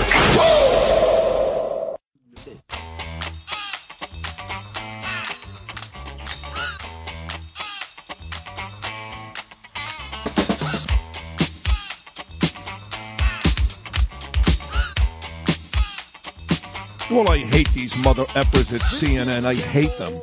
Right now, some lady is interviewing 10 year old Jaden Perez, who survived the shooting, and his quote is I don't ever want to go back to school. They killed all my friends. Now, the audio is not on because me and Bernie are on, so all I can see is the video. But I, and I know I've been saying this for days, and maybe you're bored of hearing it, but I can't stand it anymore. I don't want to see the dead kids' pictures. I don't want to see kids being interviewed, 10 year old kids. What was it like? What do you think it was like, you moron? You watched his kid, his friends get executed, little kids begging for their lives as this guy screamed, It's time to die. What do you think it was like? Do you ever want to go back to school? Sure, I can't wait. I mean, what could you what could you possibly do with a he's a baby, he's ten years old with this interview, and, and, and the fact that they're airing this and, and, and they believe that this is going to make people more compassionate. You need to see the pictures of dead kids. You need to see a kid being interviewed to be more compassionate. You just hear the story and your heart wrenches. I can't believe they're interviewing little kids on television. It makes me nauseous. It really does, Bern. I'm sick of it. But Bernie, is he even there? So I guess he's not sick of it. uh, anyway, that is my uh, my take on this. Adrienne Broaddus, CNN correspondent, ten year old survivor. I don't ever want to go back to school. Well, of course not. Now we did uh, find out some more details that uh, don't do any favors to the local cops, who I go out of my way to try and protect, and as Bernie does, especially yesterday with Lydia, when Lydia brought up the fact that the cops stood around and did nothing, and and um, I took offense to that because you know this whole country it seems like is so quick to bash our police officers that uh, even when they are maybe at fault, I try to stay away from it. But it does seem like, at least in this case, there was no way to stay away from it. They were on the scene for 45 minutes or so. They did nothing, whether they were just terrified for their own lives. Maybe they thought more kids would die. I don't know. But the facts are the facts. And parents were actually rushing into the school unarmed first before these police officers. So this is uh, the one show that will bend over backwards. Bend over backwards. Easy, don't Bernie- say that after Rob Shooter was a very good point. You're right. Funny to uh, defend the cops, but it does look like, at least in this case, we may not have a great defense. Not a good look, Sidney. Not a good look, but uh, we reserve judgment as we always do until all the facts come in. But not a good look at this point. Even Bernie Kerik sounded a somber note saying that, wow, I can't wait to hear what what, what transpired, but uh, it doesn't look good at this point. So, uh, yeah, uh, you mentioned one of the parents. Uh, she was actually cuffed. She was cuffed, and they released her. And then she jumped the fence and ran into the school and rescued her two kids while the cops were standing around with guns outside. That, I believe, is an established fact. Uh, so, uh, anyway, we'll see what happens. Uh, you know, these. It wasn't until the uh, uh, the border patrol agent showed up, that elite unit. They said, "Hey, what are you doing?" And they rushed right in immediately in and shot the killer. And one of the guys, the guy who shot the killer, his cap. I don't know if you saw this uh, all over TV yesterday. His cap was uh, he was his his skull was grazed by one of the killer's bullets. Yeah, yeah. So there's still heroes, still uh, uh, police heroes down there, Yeah. but just uh, not all of them. Right. Well, it also turns out this is just breaking. I guess this comes from the Texas politician Gonzales that the gunman was arrested, arrested four years ago when he originally plotted to shoot up a school in 2022. Uh, excuse me, four years. This is what it reads. Fox News alert: Gunman arrested four years ago when he first talked about shooting up a school. This comes from the Texas politician Gonzales. You have anything on this, Bernard? Well, I see the same graphic on Fox. They plotted to shoot up school in 2022. That's not four years ago. That's Right, now. right. So that graphic does not make sense. The only thing I do know is that, uh, yes, uh, this guy Gonzales is making an allegation that he was arrested four years ago. But why it would fall onto a, an elected uh, a congressman to uh, provide this information is really a, a, a head scratcher. I mean, that should should have come from the police. So again, ma- many more unanswered questions than answered uh, out there.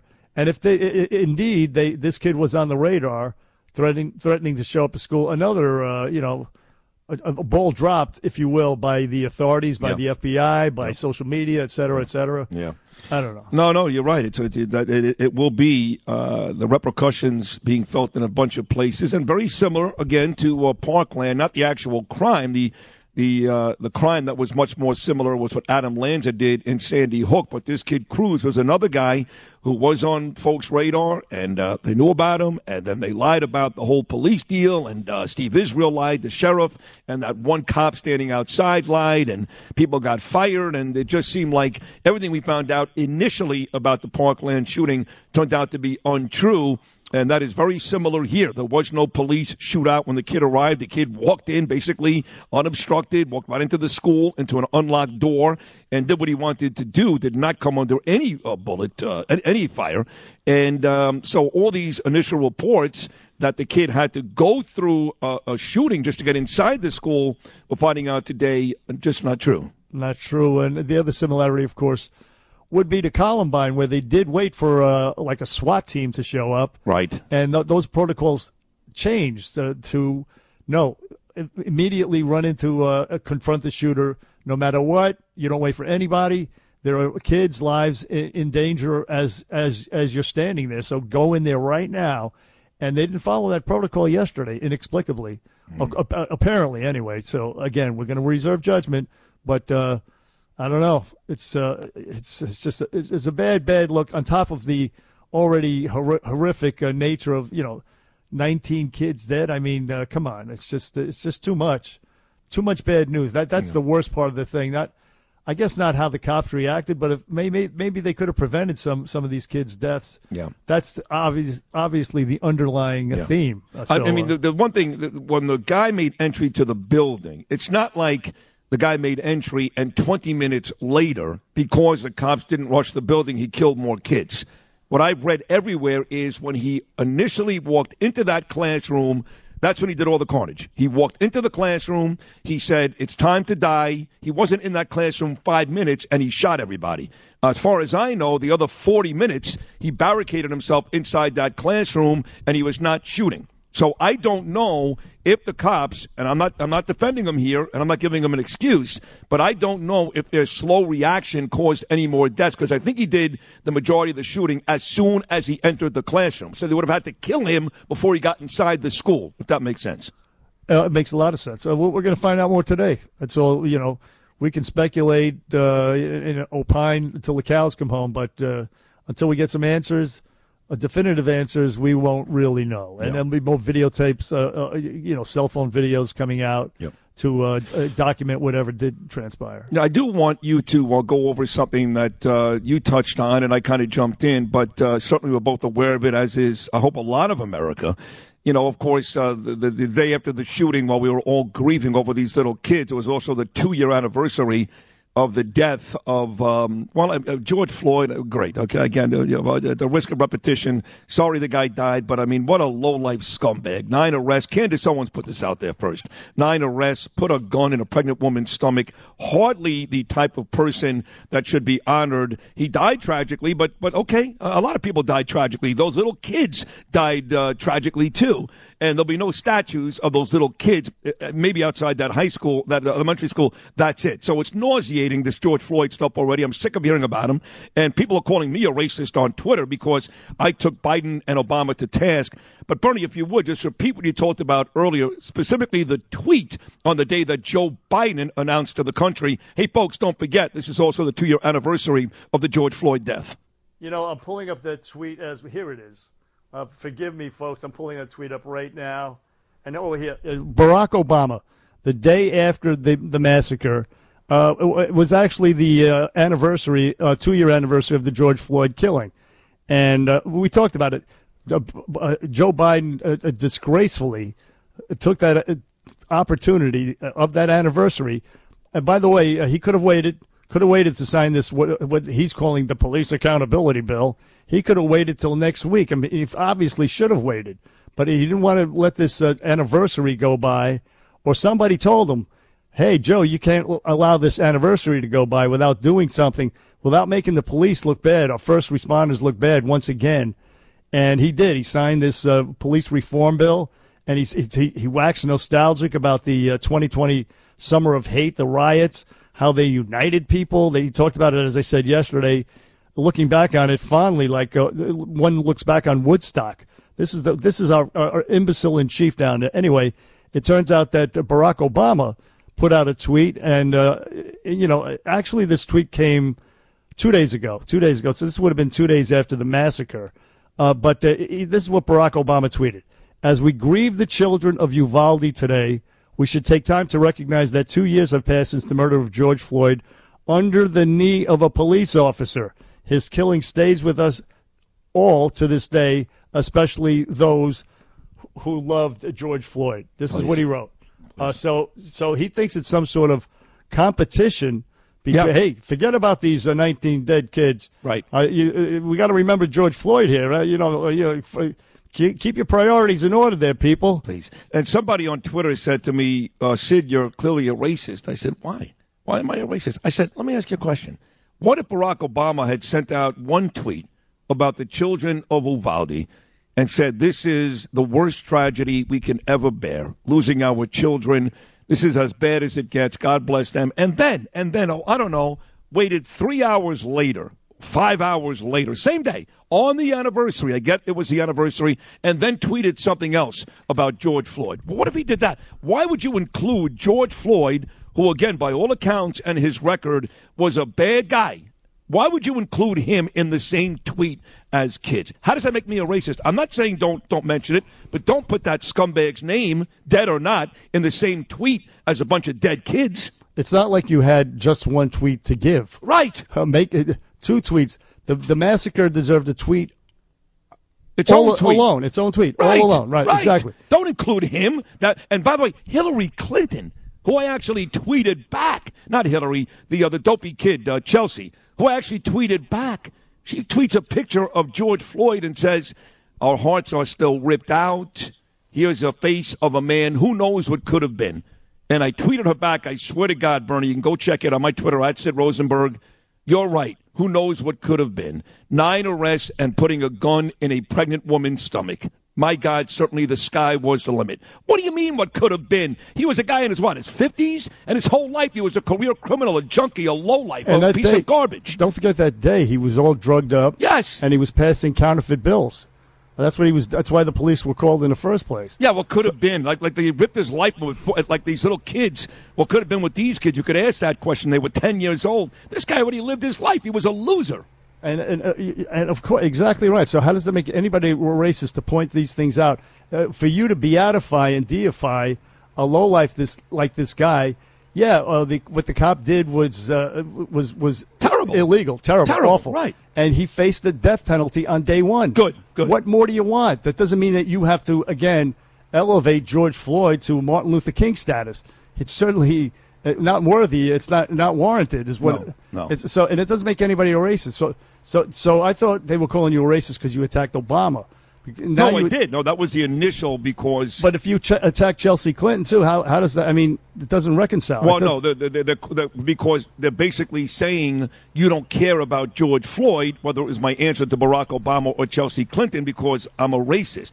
You know, because if you look at my timeline, I take shots at a few people, and uh, their contention is, well, you're clearly a racist. I'm not a racist. I'm not saying Barack Obama shouldn't tweet about George Floyd, even though I can't stand to hear his name anymore. Go for it. Do it. Just don't do it on the same tweet as these little kids. it's not comparable. the, the, the throwing around the uh, racist again. It's the last refuge of a scumbag with no argument. Let's let's face it.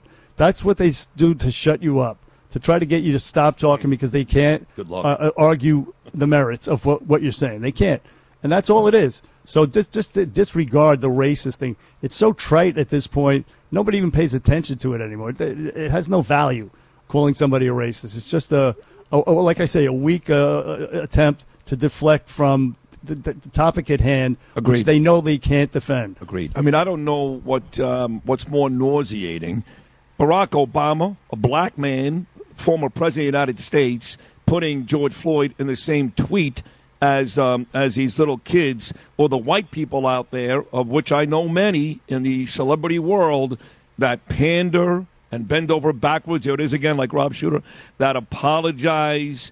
That they know better. They know what George Floyd was. They know they don't care or or they're so worried that somebody inside their quote unquote community will ostracize them that they sell their souls for this but when you start to do stuff like that like that George Floyd up against these little kids murdered in their classroom you really start to show your true colors and it's ugly A certain sickness is what it is. It's it's it's despicable. It's loathsome. And this this is from a Barack Obama who, uh, you know, years ago, and we've played the clips, made sense. He talked about the black family, dads, the importance of dads in the black family, the importance of learning. Learning is doesn't mean you're selling out to the white man. And, and then I don't know. Maybe he's he's just like uh, Joe Biden and the rest of these white, of course he is, uh, panderers, uh, course he is. pandering to the woke tards. Of course he is. He's afraid. He, he's the guy that probably told Biden to do all that stuff. Let's not forget, okay? When I was happy he won, and I got very emotional. I'll be honest when he walked down with his wife and his two beautiful daughters and walked to the White House, and I was like, I got to tell you, this is pretty cool. And I was really rooting for Barack Obama. But if you go back to Ferguson, Missouri, the way he did that, and, and listen, folks, BLM, BLM, and all these groups uh, started uh, under his leadership. So the idea that the black man was going to come in and cut racial divide and make it better was the exact opposite of what happened. He actually made it worse. He was the ultimate divider, Barack Obama. And now that he's out of office, his truer colors are even shining more through. The guy is not a good guy. He's not. No, uh, of course, uh, white America elected him, and then he started to prejudge these sort of these these race-based uh, incidents around the country. Trayvon Martin and uh, the the uh, remember the beer summit with the Cambridge Of professor, course, of course. Uh, Ga- Gates is, was his name. He started to, to prejudge all of them before, obviously, before the facts were, were- came in because he, that's what he also he also uh, showed sympathy towards Michael Brown, that thug, that criminal who tried to grab that cop's gun. exactly. No one talks about Darren Wilson anymore. He was the cop in St. Louis, by the way, who had to run away because his whole life changed because he was oh doing his job. Yeah, the hands up, don't shoot hoax. And Barack Obama helped perpetrate that hoax, perpetuate it. Him and his uh, attorney general, uh, what's his name, Holder. Yes. Uh, those two guys Eric were Holder. They, they were they, they were just just awful. And by the way, Barack Obama is from Chicago. You know how many uh, black kids are getting killed in Chicago? Oh, thousands. And and, and, and, and where's Barack Obama? He's from Chicago. Please. Why don't you say something or do something? Go to Chicago. uh, You know, go back there and, and try to help out. Try to do do or say something. I mean, he fled Chicago in a uh, in a New York minute, if I may mix uh, cities. he just w- ran away from Chicago, and he's out there in Martha's Vineyard with the rich white people. Out there in, in uh, Hawaii with the rich white people. He doesn't want to know anything about it. Just throws out an occasional tweet to uh, to pander to the woketards, and he thinks he's good to go. I'm sorry, you're not good to go. You're a creep, and uh, you abandon your people. All right, Lydia reports is coming up next. Then Greg Kelly, 8 o'clock hour here on Bernie and Sid on a Friday. Bernie and Sid in the morning. On the Red Apple Podcast Network. Hey, where's my little music? Well, sick of fighting with Lydia about the cops. By the way, you think it's easy being a cop? It ain't. Uh, again, it it may turn out these guys out there in Uvalde just were cowardly and scared. May turn out that way, which is unfortunate, and you don't expect that from cops. But it ain't an easy job, and maybe now people will start to realize just how amazing our brave men and women are when they ran inside those buildings. They ran upstairs as the buildings were coming down. Maybe now they'll start to realize when they see the reaction in Uvalde, which uh, these people are just human. They may have failed, they may have failed, but I hate bashing cops. Our next guest probably feels the same way. His father, one of the great police commissioners in the history, in the history of this city and state, Ray Kelly. Greg, of course, is a star on Newsmax TV. Got a great show, seven o'clock every night. He's a major star here at this radio station, one to three every weekday afternoon, and most importantly. He did serve our country. Memorial Day coming up on Monday, 1991 to 2000. AV 88. He uh, was a pilot assi- assigned to the Marine Attack Squadron. So he's uh, a tremendous talent and a real hero as well. We're thrilled to have him on this pre Memorial Day Friday. Greg Kelly. Greg, Sid and Bernie, welcome back. Hey, thank you so much.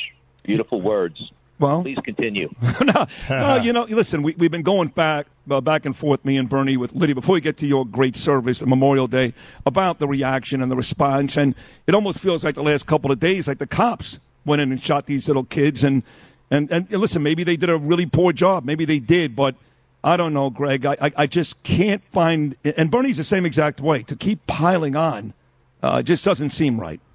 Well, um, I actually am very, very concerned about the police reaction, and we have to ask tough questions. We have to push it. We can't let these guys hide behind emotion.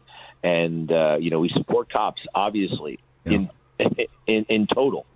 But we all know that cops, like anybody, any other profession in the world, can screw up. Yep. From pilots to radio hosts to janitors, anyone can make a mistake, and systems can sometimes screw up. So look, after Columbine, we were supposed everybody learned the lesson after Columbine in law enforcement. You don't wait for the SWAT team to show up. That's what they did. And it's one of the reasons why in the after action reports they realized they figured out so many people died. Cops who initially arrived were reluctant to go inside until the heavy weapons arrived. And that was the big takeaway.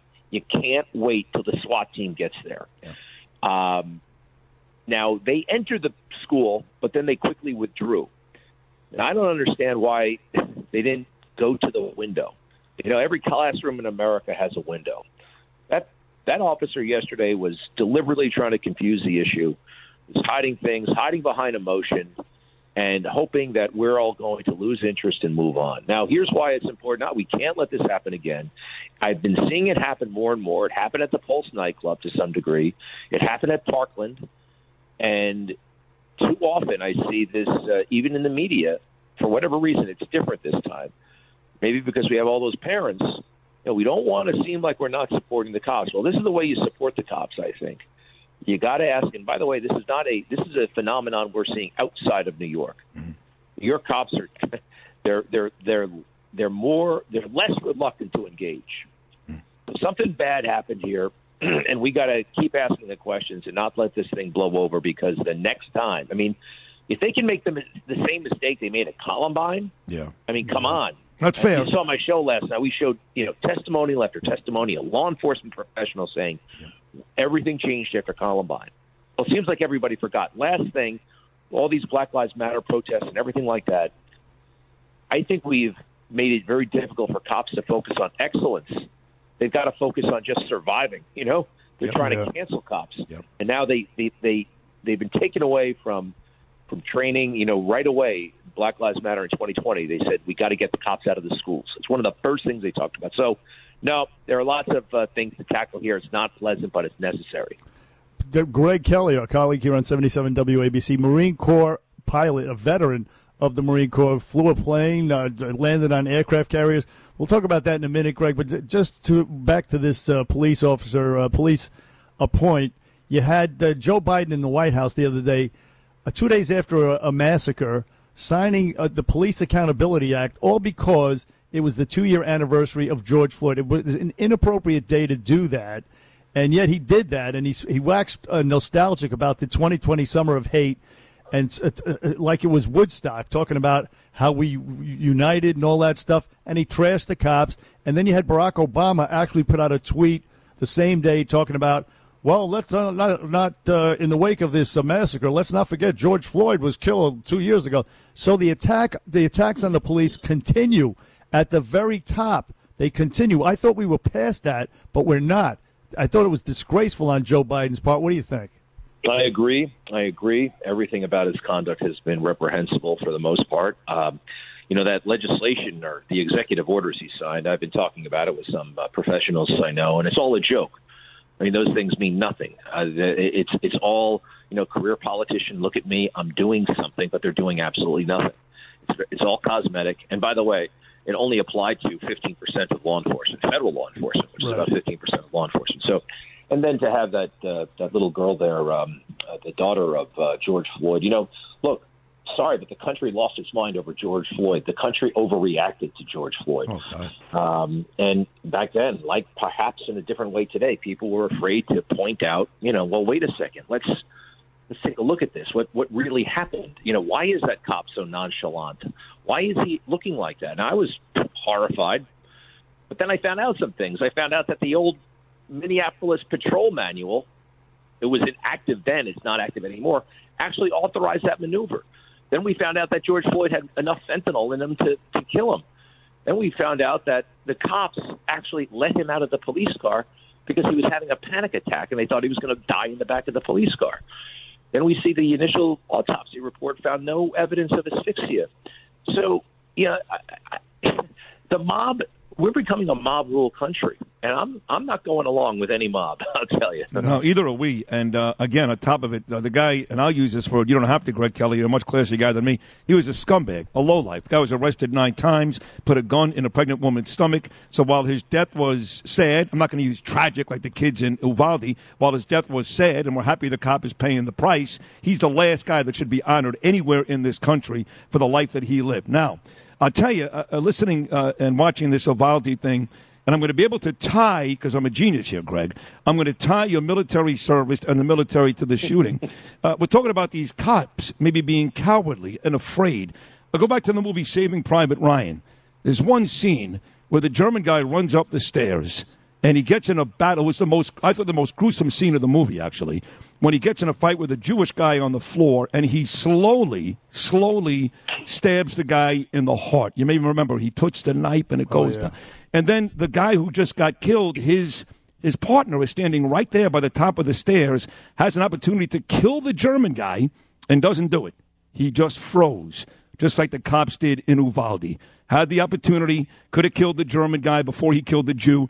He just froze. So my question to you is very simple. 10 years in the most difficult job in the world, a military guy, Hero- uh, heroism at its very best. You ever get nervous? Like the cops may have done a couple days ago? Oh my gosh, you see me running around that that radio station like a lunatic all the time. I'm, I'm a mess. Yeah, just because I. Oh, man. you, uh, yeah, no, uh, and I was nervous at times in the military. I mean, just, uh, you know, but it's interesting you mentioned that movie because there are people out there, and you don't know it, even if you're in the military.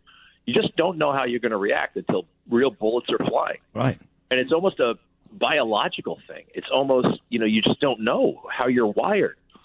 And it, look, I have been around when bullets are flying, and quite frankly, I was kind of impressed and and relieved that I reacted and behaved appropriately.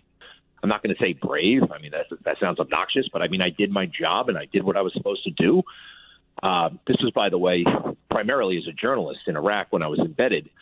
But um, yeah, I, look, I'm not I'm not ready to call these guys cowards. I think they may have had a flawed system. Um, you know, and you know, somebody on the radio actually called in. Um, I think her name was Mary Ann from Connecticut. Said all the procedures in the world and protocol are great, but you can't let those get in the way of your instincts. And I think these guys let the procedures and the protocols possibly get in the way of their of their of their instincts. They knew better. They should have known better. So who knows? No doubt about it. Greg Kelly heard every day on 77 WABC from 1 to 3 p.m. uh, Monday through Friday. Greg, but I guess the question is, I, I think Sid was sort of alluding to this. Did you get uh, did you get more comfortable as time went on when you were landing these planes on this tiny, tiny little aircraft carrier in the middle of the ocean? Did you get a knot in your stomach beforehand, or did the, the that subside after time? Yeah, no, well, yeah. I mean, during the daytime, especially, I got pretty good at it and I got comfortable uh, doing it. But you know, the very first time you land on an aircraft carrier, you do it by yourself. There's nobody sitting in the back seat, and there that was a real moment. I'm like, I, you know, can I do this? Uh, what's going on? And the ship really did seem literally too small. I mean, it was like it was just too small. How do I fly off this thing? It's not big enough. Right. And you know, you, you're treating it like a runway, but it's just not big enough to be a runway. I remember that feeling very vividly. Like, when is it going to be big enough for me to treat it like a runway? And it, it, it never really got that big. So, uh, but I, I, I got to do it. I passed, and I, I did it a couple of hundred times, hundred and something times, and I, I enjoyed the hell out of it. It's a lot of fun. But yeah, at night it was very difficult and bad weather, and um, you know. it's like anything else. You get a you get an obnoxious guest. Uh, you get somebody who goes rogue. You know, it just you, you know you gotta. Sometimes it's easy. Sometimes you gotta kick a little ass. Right, and, and not to not to uh, minimize what you what you went what you did. I mean, it's just an amazing feat, and and again, just the the height of courage. But a movie like Top Gun, for example, the second one just came out last week, or it's coming out this week. I forget. With uh, Tom Cruise, I'm not even sure you saw the first one, but if you did, relatively realistic or not really? Well, I did see the first one. I saw it with my father in Westbury, uh, the Westbury movie theater, which still exists as an event space. And I, I, to be honest, I wasn't that crazy about the movie. It was very, uh, you know, heavy on music, and I thought it was, uh, you know, like a long music video. My father liked it more than I did. I didn't dislike it. I flew the plane that was in it, the uh, A4 Skyhawk, the one that uh, Tom Skerritt was flying, the aggressors. I Yes. flew that plane in flight school. Um, I am going to see the new one. The last one was not particularly realistic. All kinds of problems. You know, they're saying. Remember how uh, Tom Cruise gets like uh, in trouble because he goes down below the hard deck, Yes. right? Yeah. Well, the entire movie was shot below the hard deck. I mean, the, the entire like they're all flying like right by the ground, so they could, you know. So it, that that made no sense. I mean, a lot of things made no sense. But I I appreciate that. Quite frankly, Tom Cruise did this movie. Uh, from what I can tell, and I've been looking at some clips, they used real airplanes. You know, they didn't use animation. They didn't use CGI. Wow. You know, seeing a movie is like a cartoon these days. Even if it's not a cartoon, it looks like a cartoon. It looks like somebody did it on their on their Apple. So uh, they used real planes. I'm excited to see it. I'm probably going to see it tomorrow morning.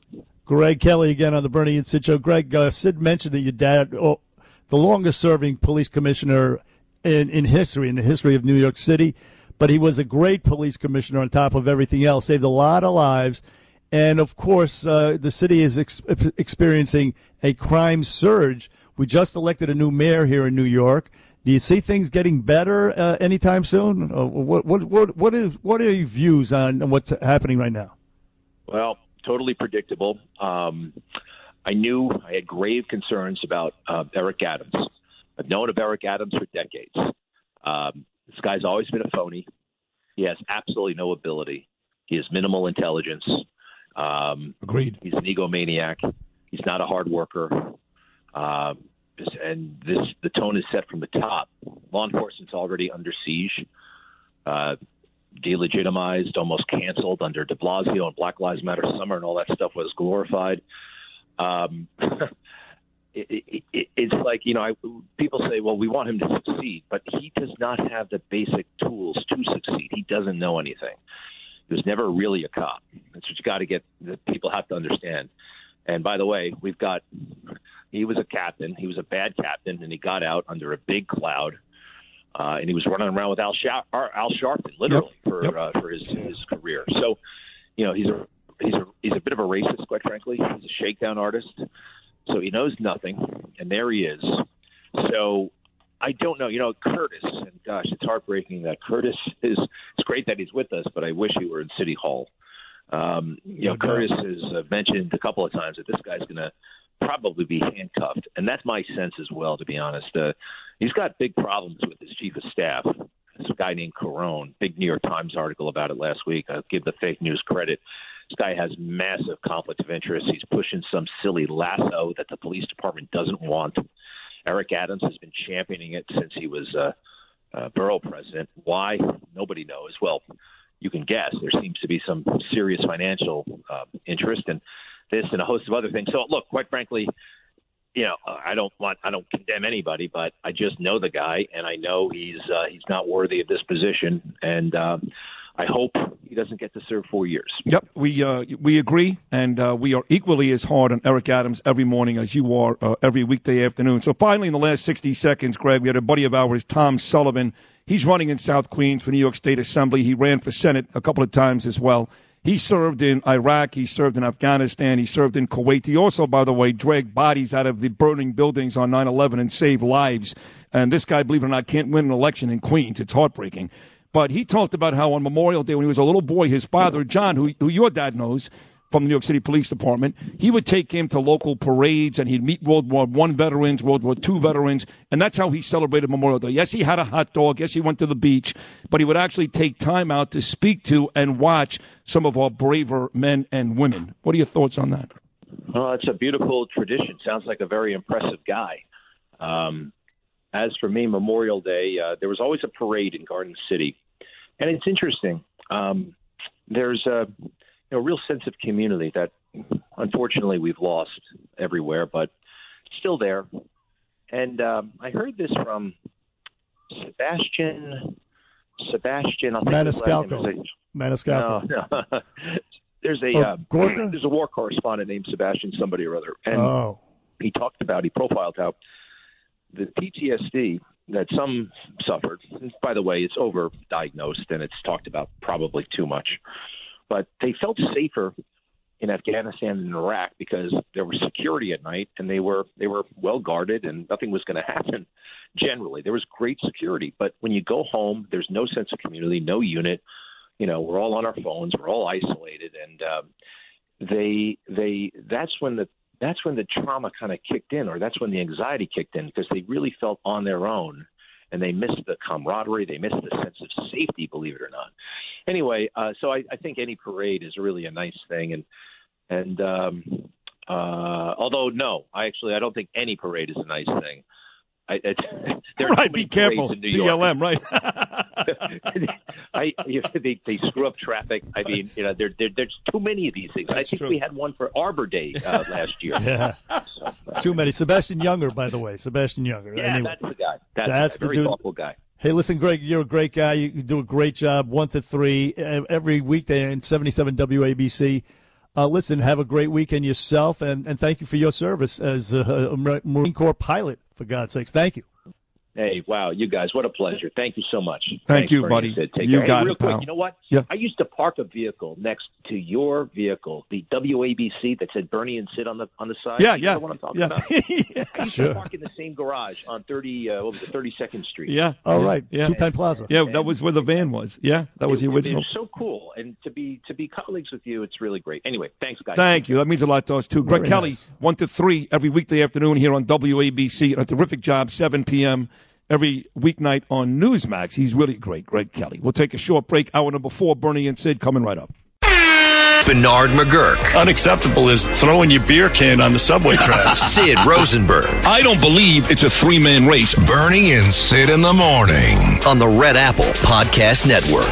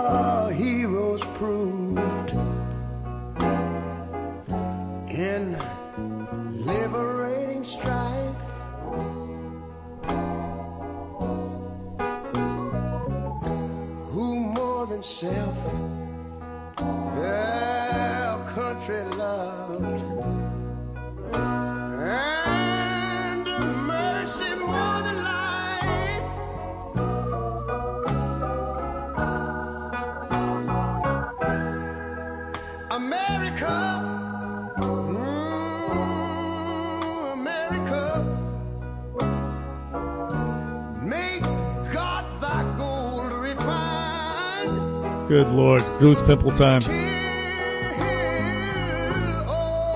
Success The great Ray Charles. nobleness and ever again divine. And you know, when I was in school, we used to sing it something like this. Go ahead, go ahead, Ray. Oh. Back here on the Bernie and Sid show. I could let it go on forever. I really could, but uh, then again, I can't. I can't. Uh, so this is the last hour of the Bernie and Sid show uh, before Memorial Day weekend, and we talked about a lot of things today, a lot of uh, somber, sober things. But uh, of course, it is Memorial Day weekend, and that is a serious thing as well. It's uh, we celebrate those who did not come home, those who gave all. Essentially, is what we do. Some gave all, uh, all gave some, but uh, we, we this is to, to remember those who did not make it, and uh, that's what it's all about. When, as Sid pointed out yesterday, when you eat that hot dog on Monday, that is what the weekend is all about, ladies and gentlemen. Fat and, bastard. and that's why we have this country. Your third because hot of people dog. like that. Your third hot dog and your fourth Budweiser, you fat bastard. Listen here, Fatso, put Yeah. that down and uh, salute. Yeah, That's exactly right. Right? In fact, every single person, if you can't make it to one of these parades that Tom talked about and Greg Kelly, should do exactly. I love that idea. The parade is coming. You, you, you put down your, your, your hamburger, you fat bastard, and sing the national anthem. That's it. Just sing it, and then you're done for the day. After they're Yeah. yelling that the Rangers lost. Oh, don't say that. I, I can only. I, can only I, handle. I told them to shoot a puck more. I can only handle so much loss, so much death, uh, including the Rangers. But I'm serious. Do do what Bernie just said, or sing "God Bless America." Just do something. Something, all right? Something to acknowledge the greatness that that is America because of men like that. Just do do it, please, for us. Hey, listen, uh, three day weekend, the, the unofficial start to the summer. The lifeguards are actually on duty at the beaches for the first time this weekend. I, I, but I presume you'll see some at your beach uh, this weekend, uh, Sid Rosenberg. Yes. Uh, I'm looking forward. We're going to see some uh, out here in Long Beach. I mean, it is a, it is a, you know, I mean, despite the serious nature of Memorial Day, it is again uh, uh, the unofficial start of summer, and a lot of people, you know, I mean, it's fun. It's supposed to be a fun weekend on top of the serious business. Yes. Go to your go to your Veterans Day parade at the very least. Celebrate those guys. Go out there and show them your love. That's what you can do, and then you can have all the hot dogs you want. You don't even have to salute or sing a song or anything like that. Just go to your local Veterans Day parade, and uh, that will suffice. And, and And- also, uh, even if you don't have it already, and you should, uh, but if you don't have it already, go buy an American flag and put it outside your house. Now, if you live in an apartment building in New York City, which is why so many people here are so uh, they hate America, especially on the Upper West Side, because they don't even have their own house to put a damn flag on. But if you've got your if you've got your own house and you don't have a flag outside the house somewhere, that's uh, that's not good. Go get a flag too. Get a flag, you loser. God. Hey, uh, I'm looking at Rob Shooter on Channel 5 right now. Uh, he's uh, Are you really? he's an inter- interesting looking character. yes, indeed. Sitting there be- between uh, the two ladies Oh, getting never, interviewed. you- you've never seen Rob before? I had never seen him. No. Oh no. my God, that's funny. Yeah, No. he is interesting looking. That's a great way to put it, no doubt. And he sounds just like James Corden, by the way. I Just uh, Yes, he does. want to point that out.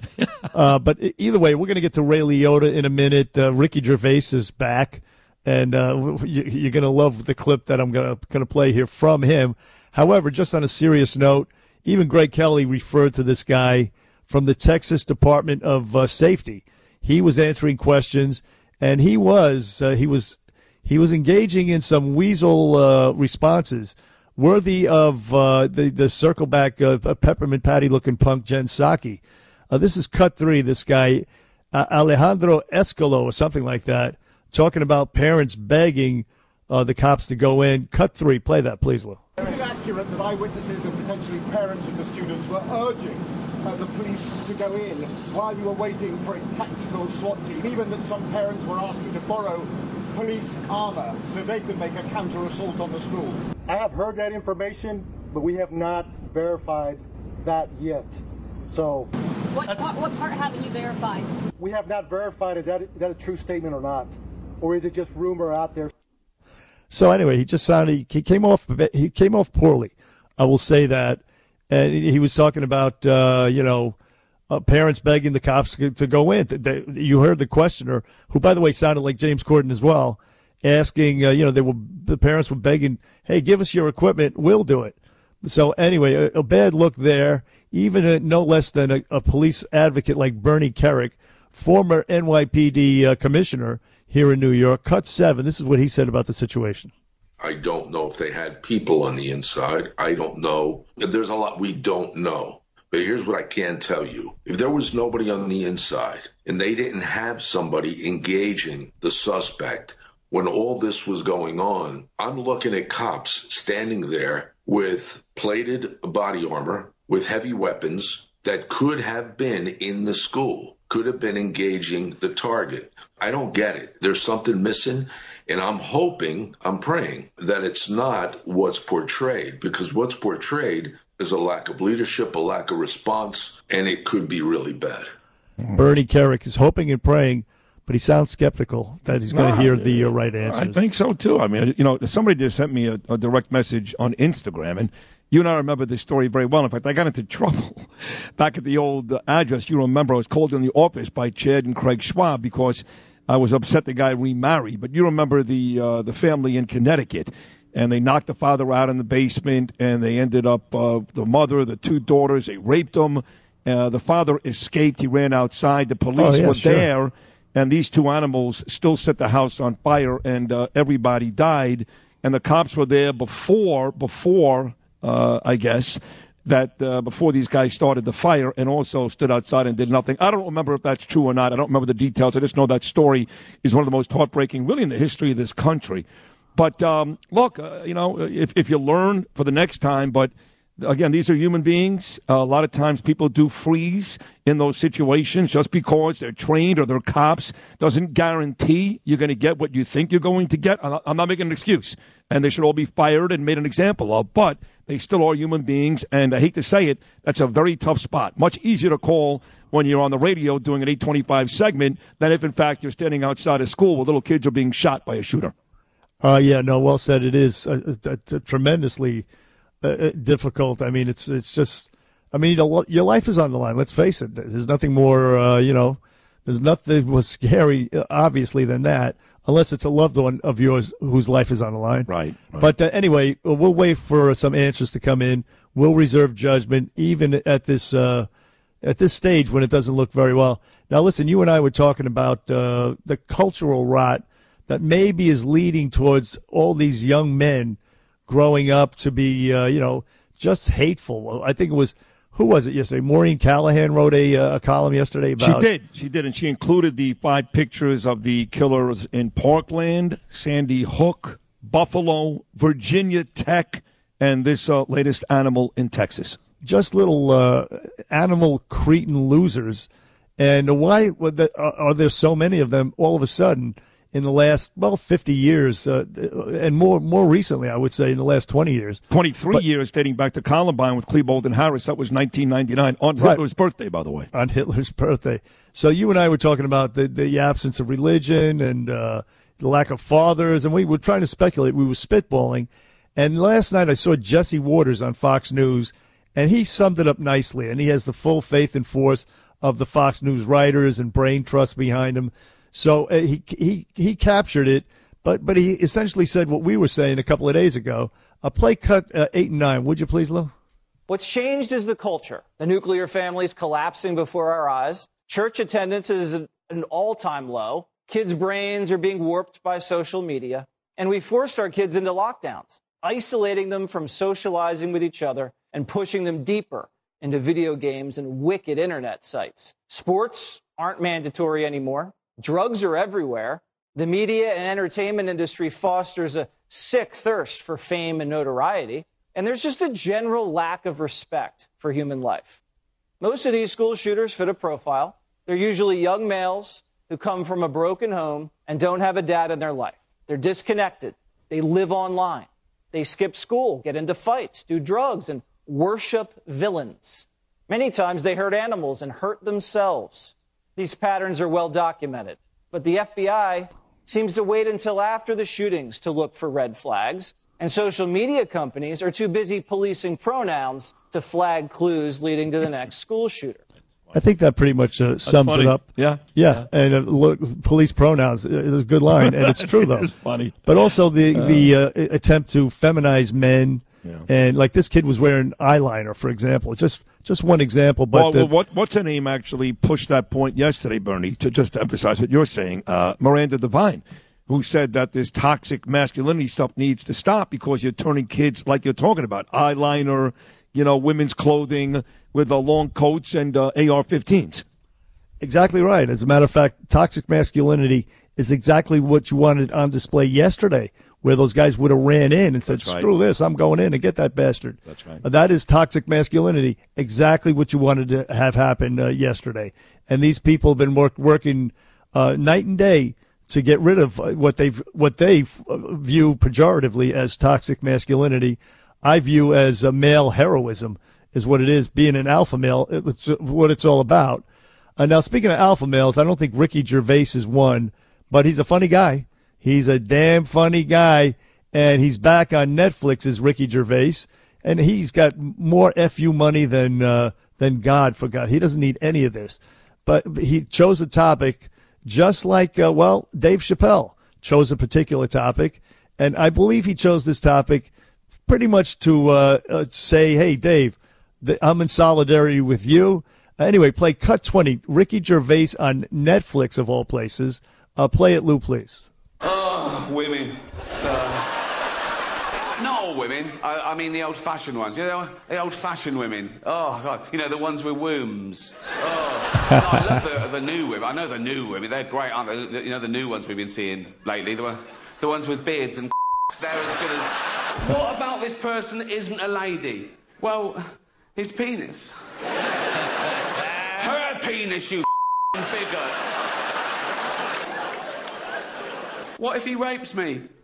What if she rapes you? You f***ing turf. That is funny, and I have more where that came from, but uh, it's on Netflix. I'm going to watch it tonight. It's going to be fantastic. Uh, so anyway, Ricky Gervais, one of the, one of the funny, funniest guys by far, should host all these stupid award shows.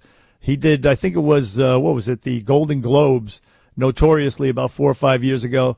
That set the standard, and that's why that guy should be uh, out there all over the place. Anyway, he's out there now on Netflix, so check that out maybe tonight if you, if you want over the weekend. Now we lost. Speaking of entertainment, we lost a great actor, a guy named Ray Liotta. He played Henry Hill in Goodfellas, also in Field of Dreams. But come on, Goodfellas was the defining role for him, and uh, it turns out he died in a Dominican Republic. I thought it was the Bahamas, but it was Dominican Republic.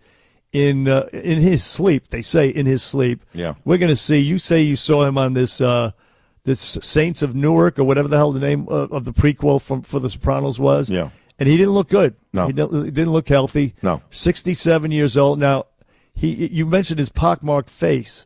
And I can attest to his pockmarked face because I actually shared a room with him uh, uh, back in the 90s when Imus w- and WA, WFAN, when we reigned supreme.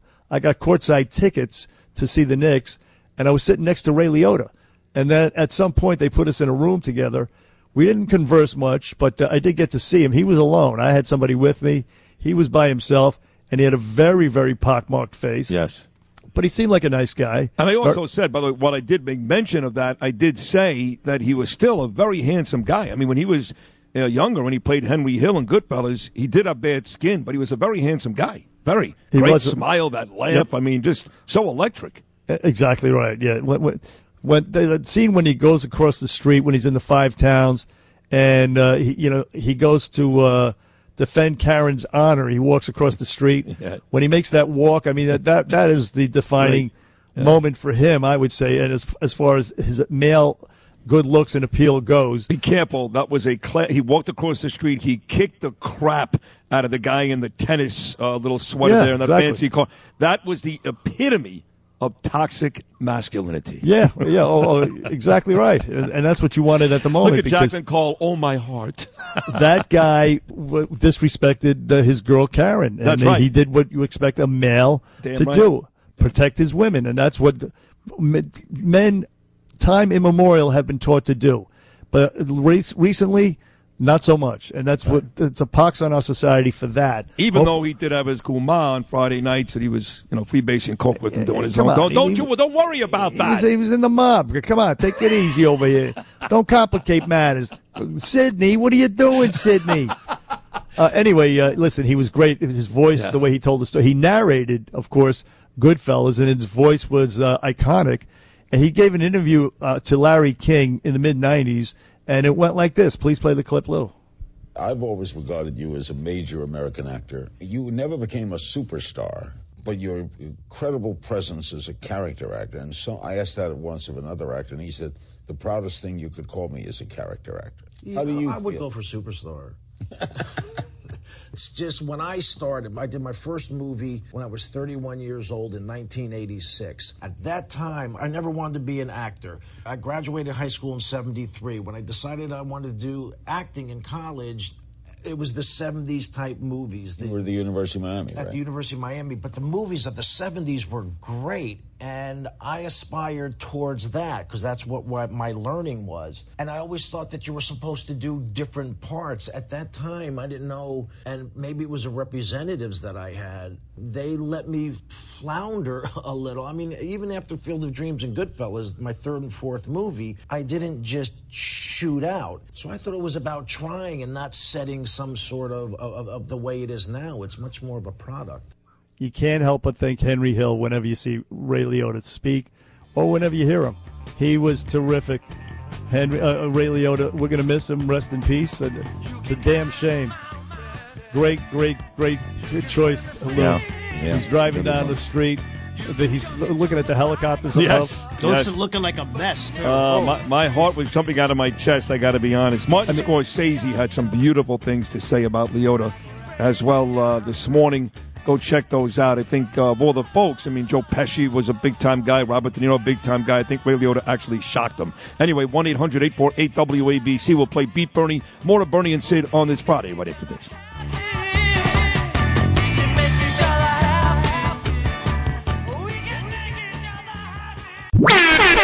Bernie and Sid in the morning. on the Red Apple Podcast Network.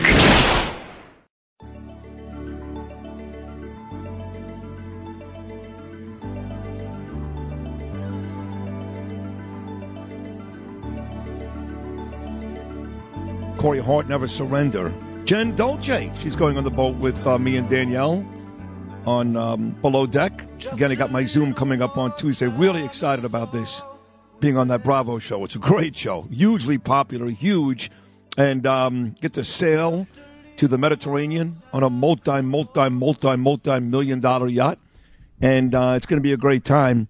Also, let's not forget uh, that today is the last day for one of our very valued employees, a guy that has become a very close friend of all of ours, not just a terrific young talent. And I, and I, and I said last week, and I'll say it again, if he doesn't become a big star at ESPN, I mean like the Kenny Mayne, Dan Patrick, Keith Olbermann star, I'm going to be disappointed. That's how much I think about this kid, and so does Bernie. And that is uh, Luke Lograno. So, Luke, um, I know today's your last day. We're all sad about it. We really are going to miss you. All kidding aside, you're a great, great kid and a great worker. So just uh, want to wish you the best of luck. And uh, once you leave today, lose our number, okay? Okay, can do. Uh, no, but I, I said this before. Uh, well, first of all, thank you to Matt Meany and Chad Lopez for getting Well, me here in the first Meany's place. right here. He wants to say something quick, too. Yeah, Let's I, hear it. I, have been meaning to tell you this since 8 o'clock. Uh, he's going to host uh, Beat Bernie today uh, on his last day. Oh, good, good. I get to go to the bathroom. I'm dying. I have to pee for three hours. Now, that'll be a change. So do I. Who's going to play for me? right. exactly, Bern. Uh, well, listen, good luck to you, and we love you, and you're a great kid and a great talent, and uh, you're going to be great. Um, we've been talking all morning long about the rules of engagement and how the cops may have failed out there in uh, Texas. Well, uh, this guy's going to hop on for a couple of minutes. I just saw this gentleman at a restaurant, La Sorrentina, in my neighborhood a couple days ago, where he actually danced with my daughter Ava, my son Gabriel. He's such a sweet, sweet man. Suffered his own tragic loss with the untimely death of his wife, Chris, just a couple of uh, months ago now. And that is the former chief of police. What a super guy and a friend of me, both me and Bernie, Joe Esposito. Joe, first time in a long time on the show. Welcome back. How are you, pal? Hello, Chief. Good. Good morning, guys. Good morning. How we doing? We're doing great. It's great to have you back. Uh, quickly, uh, you said to me, Sid, do you want to hear the rules of engagement here in New York as the cops out there in Texas are taking maybe a deserved beating today? What are the rules here? Well, first, I'm not going to take a, a, an opinion on Texas. I wasn't there. You get the facts. But the rules in New York are, if if you in the initial incident, let's say you, uh, the bad guy shows up, he's going into a bank or bodega, and he, he exchanges gunfire. Well, let's say the police or a security guard or something. Well, that's the initial incident. And now he goes in and he takes hostages. Well, you don't do anything because of that initial incident. But if he's inside and now you hear gunfire, you got some indication that there's some kind of uh, assault going on inside. Well, then all all all bets are off. You have to go in. You have to go in. Oh, so uh, I, I, I would imagine uh, that applies to. I, I know you don't want to take an opinion on Uvalde, uh, Chief, but sounds like it applies to down there. I'll say it. You don't have to say it, but. Uh, No, it does apply. It, listen, I don't have all the facts, but that would be the rules. So, it, you know, that initial incident, he fires the people in the uh, the uh, the funeral parlor. Maybe he exchanges some gunfire. He's you know, going in. That's the initial. Okay, now you stop. You put your plan together. But the minute he's inside and you hear gunfire going off, all bets are off. You have to go in and engage that guy. Yeah, listen, we, we we know that, and and again, um, because Bernie and I spent so much time defending police when no one else does. Uh, clearly, and I'm not going to speak for Bernie. I may be guilty here of over defending the cops in this case, and so now let's say I admit, okay, they def- they failed, they did not carry out the right procedures. Uh, I'll admit that. Okay, so what's next? You fire all these guys. If, if you were their boss in Texas, and that was the case, they failed. What do you do next? If in fact they failed, and I'm not taking a judgment call here, I don't have all the facts, but if in fact they did not go in after hearing gunfire in there, that's malfeasance of duty. They, Wow, they got to uh, pay a penalty. uh, they got to pay a penalty. th- th- there's no criminal criminal culpability, would you say, uh, Chief? None of that, right? No, I wouldn't say criminal, but I'd say uh, their jobs are in serious jeopardy. Well, not not just serious jeopardy, but they, what it sounds like too is if I'm a parent and and my kid died. Now, I guess would you have to prove that you know the kid tragically was killed when the police still had an opportunity, or the kid the kid was killed right away? I mean, it does sound like there's a civil lawsuit that may be. Po- I'm not a lawyer, but it sounds like that may be the case against the police. Without a doubt. Without a doubt. Yeah, this look, this we'll be talking about this for months uh, down the road. But all the facts will come in. I'm sure a lot of those parents, and God bless them, uh, hate to be in that position, but they're probably going to take a civil action at one point. If, if in fact the facts are, are the way they seem, they're coming out. And again, they can't make a judgment yet. You got to go with facts first. Right, but of course the, the individual police officers are covered. They have what, what, what they, they they took it away from them here in New York, but uh, I forget the term for it. The immunity thing, right? Yeah, Bernie? right, exactly. So in other words, Yeah. they can sue the the t- town of Uvalde or maybe the county, but not the police officer themselves.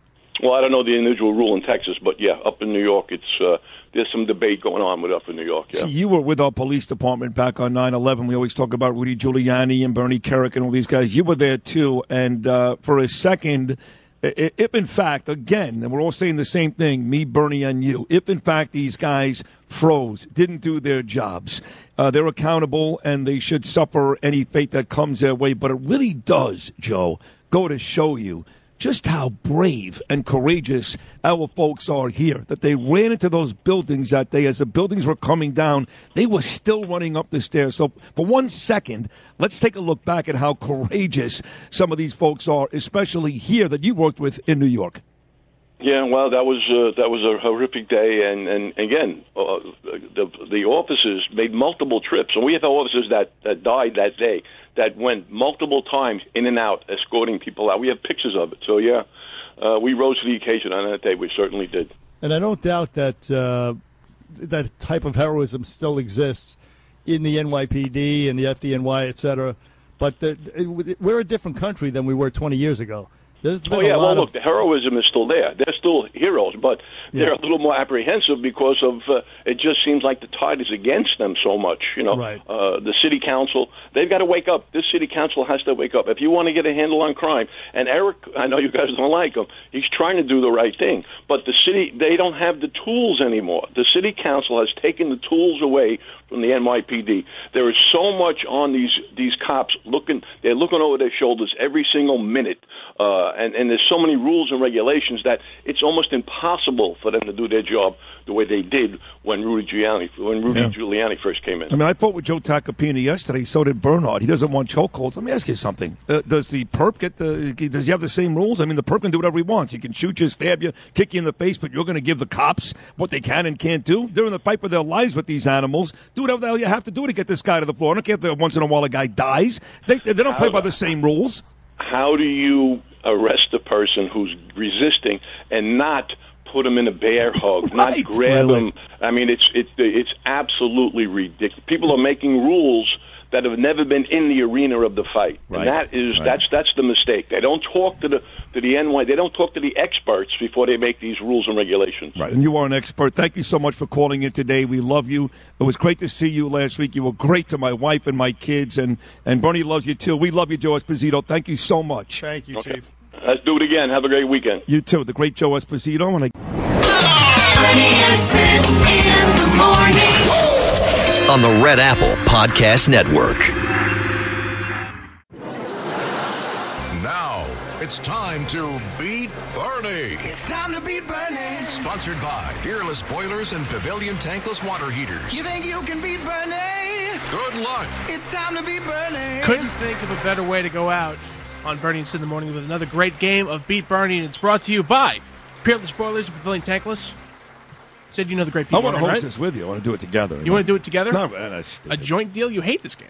I do. You always complain about this game. Stupid game. Okay, so don't turn your mic off then.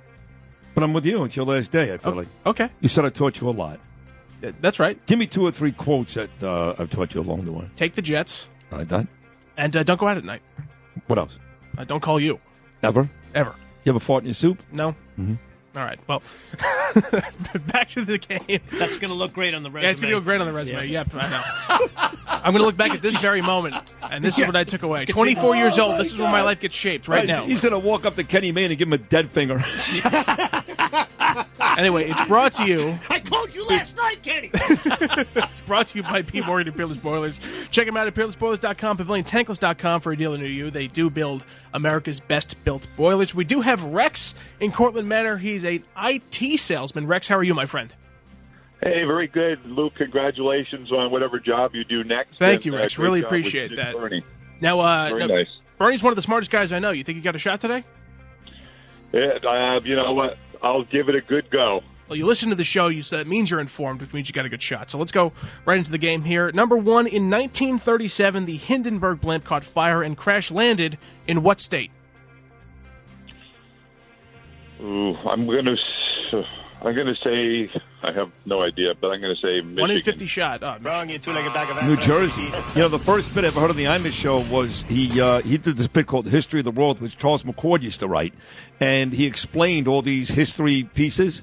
And he did one on the Hindenburg, and it's Imus banging a lady at the bottom of the Hindenburg, and they're moaning and groaning. And he finishes the sex, and he goes, "Hey, uh, would you light my cigarette?"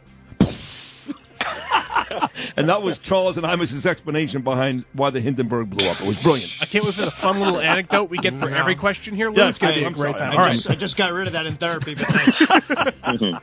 All right, Rex, number two here. The Battle of Little Bighorn is more well known by what name? Ugh. the Battle of the Bulge.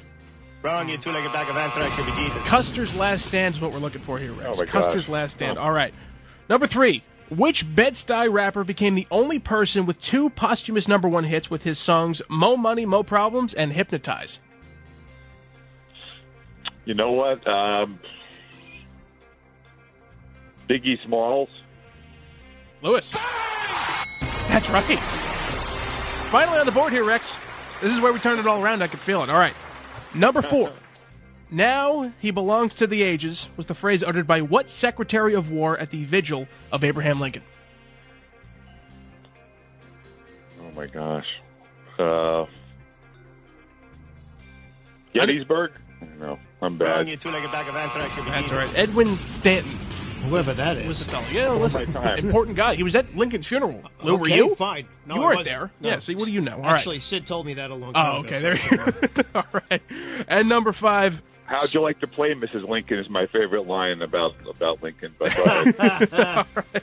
Last question for you here, Rex. Spain's version of an Oscar award shares its name with what company that presents Saturday Nights with Tony Orlando on Music Radio 77 WABC? Could you say that one again for me, Luke? Sure please? can. Spain's version of an Oscar award shares its name with what company that presents Saturday Nights with Tony Orlando on Music Radio 77 WABC? It was the clip of the day today, Rex. Come on. Oh my gosh. What company Uh, brings you Tony Orlando's show every Saturday? WABC. Mm, nah. Wrong, you two-legged bag of anthrax. Goya. That's what we're looking for here. Goya. Goya. Or Goya. All right, Rex. One right today. It's going to be tough. And Lou, do we have Bernard back?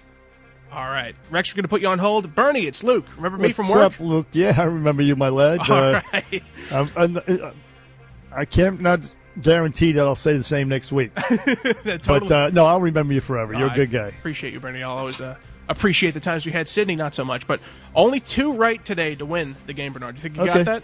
I think I can handle it. I, All let's right. hope. Let's hope I can. Let's hope you can too. All right, number one. 1937, the Hindenburg blimp caught fire and crash landed in what state? New Jersey. That's right. One more. And Bernie wins today's game. Let's see how this goes. Number two. The Battle of Little Bighorn is more well known by what name? The Battle of Little Bighorn. Uh, oh, the humanity! It is uh, the Battle of Little Bighorn was the uh, Custer's last stand. That's right. Already have a winner today. Bernie cleaning it up early. But we'll play the rest just for fun. Because, you know, I'm leaving after all. You know, all right. for laughs. For laughs. All right. Number three. Which Bed-Stuy rapper became the only person with two posthumous number one hits with his songs Mo Money, Mo Problems and Hypnotize? That's funny. A Tupac Shakur would not, would be the wrong answer. It's Biggie Smalls. He's hot now, folks. Don't let him get loose. All right. Number four. Now he belongs to the ages was the phrase uttered by what Secretary of War at the vigil of Abraham Lincoln? Secretary of War. That would be uh, that would have been Stanton. Oh my, if I'm not mistaken. God. Is he going to go perfect? Giancarlo Stanton. Yes, it's John, That's yes. disgusting. Why is anybody else playing? Disgusting. Edwin, That's- you know all this stuff. There were a lot of things you could do, to to describe it, but it's Okay. disgusting. Our disgusting knowledge that you have, it's unbelievable. Uh, it's not really that. It's just, it's, well, you I'll know, clean it I'm- up for you afterwards, Lou. All right, sound good? Swear to God, nobody right. knows who Edwin Stanton is. And number, I, I've read many books. Uh, many books. Go ahead. You yeah, fooled and he hit a home run right afterwards. He played designated hitter the next day. All right, number five. Spain's version of an Oscar award shares its name with what company that presents Saturday Nights with Tony Orlando on Music Radio 77 Oh, WABC? man, this is just too easy. Goya. That, ladies and gentlemen, is a clean sweep. Am I? Five for five, a 5 1 win for Bernard McGuirk. Easy cleanup today. That was Beat Bernie. I've been your host, Luke Lograno. And Bernie, we've got Rex from Cortlandt Manor on the line for you here. That was in your Hey, honor, Bernie. my, my sweep. But Rex, And I appreciate that. Um, uh, thank you very much. Great job, Luke. Uh, thanks very much. Uh, hey, uh, Rex, how you doing, pal? Hey, Bernie, you know, I, I've been pulling for you, and I've been so glad to hear your recovery from the prostate uh, cancer. One of my relatives also had just gotten it and been saying prayers for you about it. And I um, and I was wondering when you had Dr. Siegel on a few days ago, and you said, uh, you know, the water might have caused things, and you mentioned you always drink the water in Long Island. Was that something that I might have missed that you had said? You know, hey, maybe that was part of the reason I got that. Uh, no, I never made that uh, conclusion or allegation or whatever. No, it's just something I did for years. I drank it and I, I scoffed at my family for drinking Poland Spring.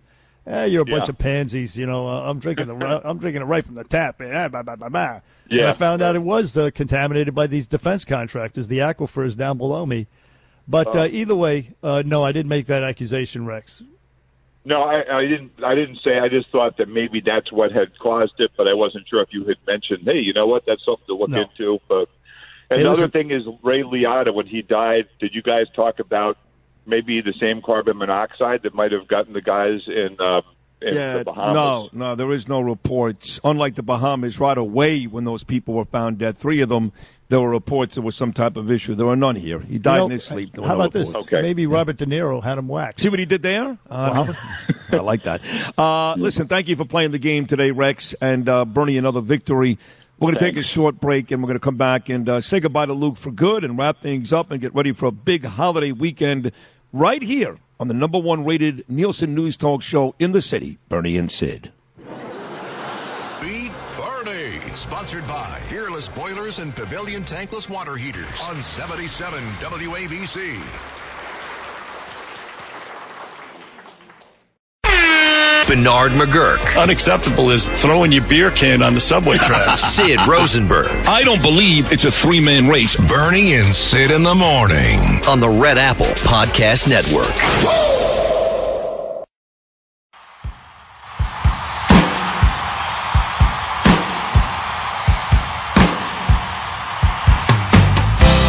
Billy Joel, Allentown. Great job by all of our guests today. I want to thank all of them, including a couple of war heroes on this pre Memorial Day show Tom Sullivan and Greg Kelly, both are terrific guys. Rob Shuter, Corey Zelnick, and the former chief of police who called in late, and was a great call. Joe Esposito, once again, wishing Luke Lograno the very best. He's got a job at ESPN in Bristol, Connecticut. It's a great opportunity and um, it's fun. Something that uh, he, every kid wants to do that loves sports. Get a job with ESPN. He's got it, and uh, we wish you uh, the best. And uh, you know, we we say to everybody when they leave, we're going to miss them, and it's a lie. We don't miss everybody. Uh, not everybody is great at their job. You were great. You were great, and uh, you're a lovely kid, and we really are going to miss you. I only know him a couple of months and I love him. Yeah. Oh my God. That was Yeah. so well said, just- Sid. And uh, as Luce pointed out, a couple of months, I it. got that feeling from him immediately. Oh, yeah. in like a week's time. Yeah. he really is a good, good human being, a good individual. He is. and uh, worthy, and very, very capable, uh, talented, a work ethic, reliable, all that stuff. Luke Legrano, I'm going to miss you personally. Uh, Godspeed and uh, happy trails. We'll, we'll, hopefully, we'll cross paths down the line. And the apple doesn't fall far from the tree. I met his father, Larry. He's a really sweet guy. So we love you. We wish you the best. We're going to miss you. Okay. Bernie, Sid, Justin, Lou, I love all of you guys. I literally could not have enjoyed my time here more. Bernie and Sid, you two have taught me so much about the industry and life. Uh, Justin and Lou, I got lucky. These are two of the funniest people I've ever met in my entire life. I've never thought I'd laugh this much at work, but here I am. So Love I, Luke. I love all of you guys dearly, and uh, this He's is a not the last of me. So All right. Well, we you do guys. love you too. Good, Good luck, luck, to you. Uh, Lou Rapino, great job today. Justin Alec, Matt Meany, great work, guys. Uh, today's traffic guy, really good work. Frankie Diaz, Jacqueline Crawl, the whole crew. We'll be back on Tuesday. Don't forget, folks, we're off on Monday. You'll get Liddy and John.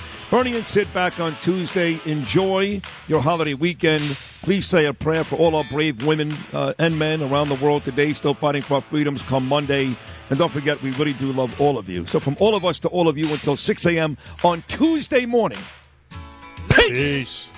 about Jack and Diane, two American kids growing up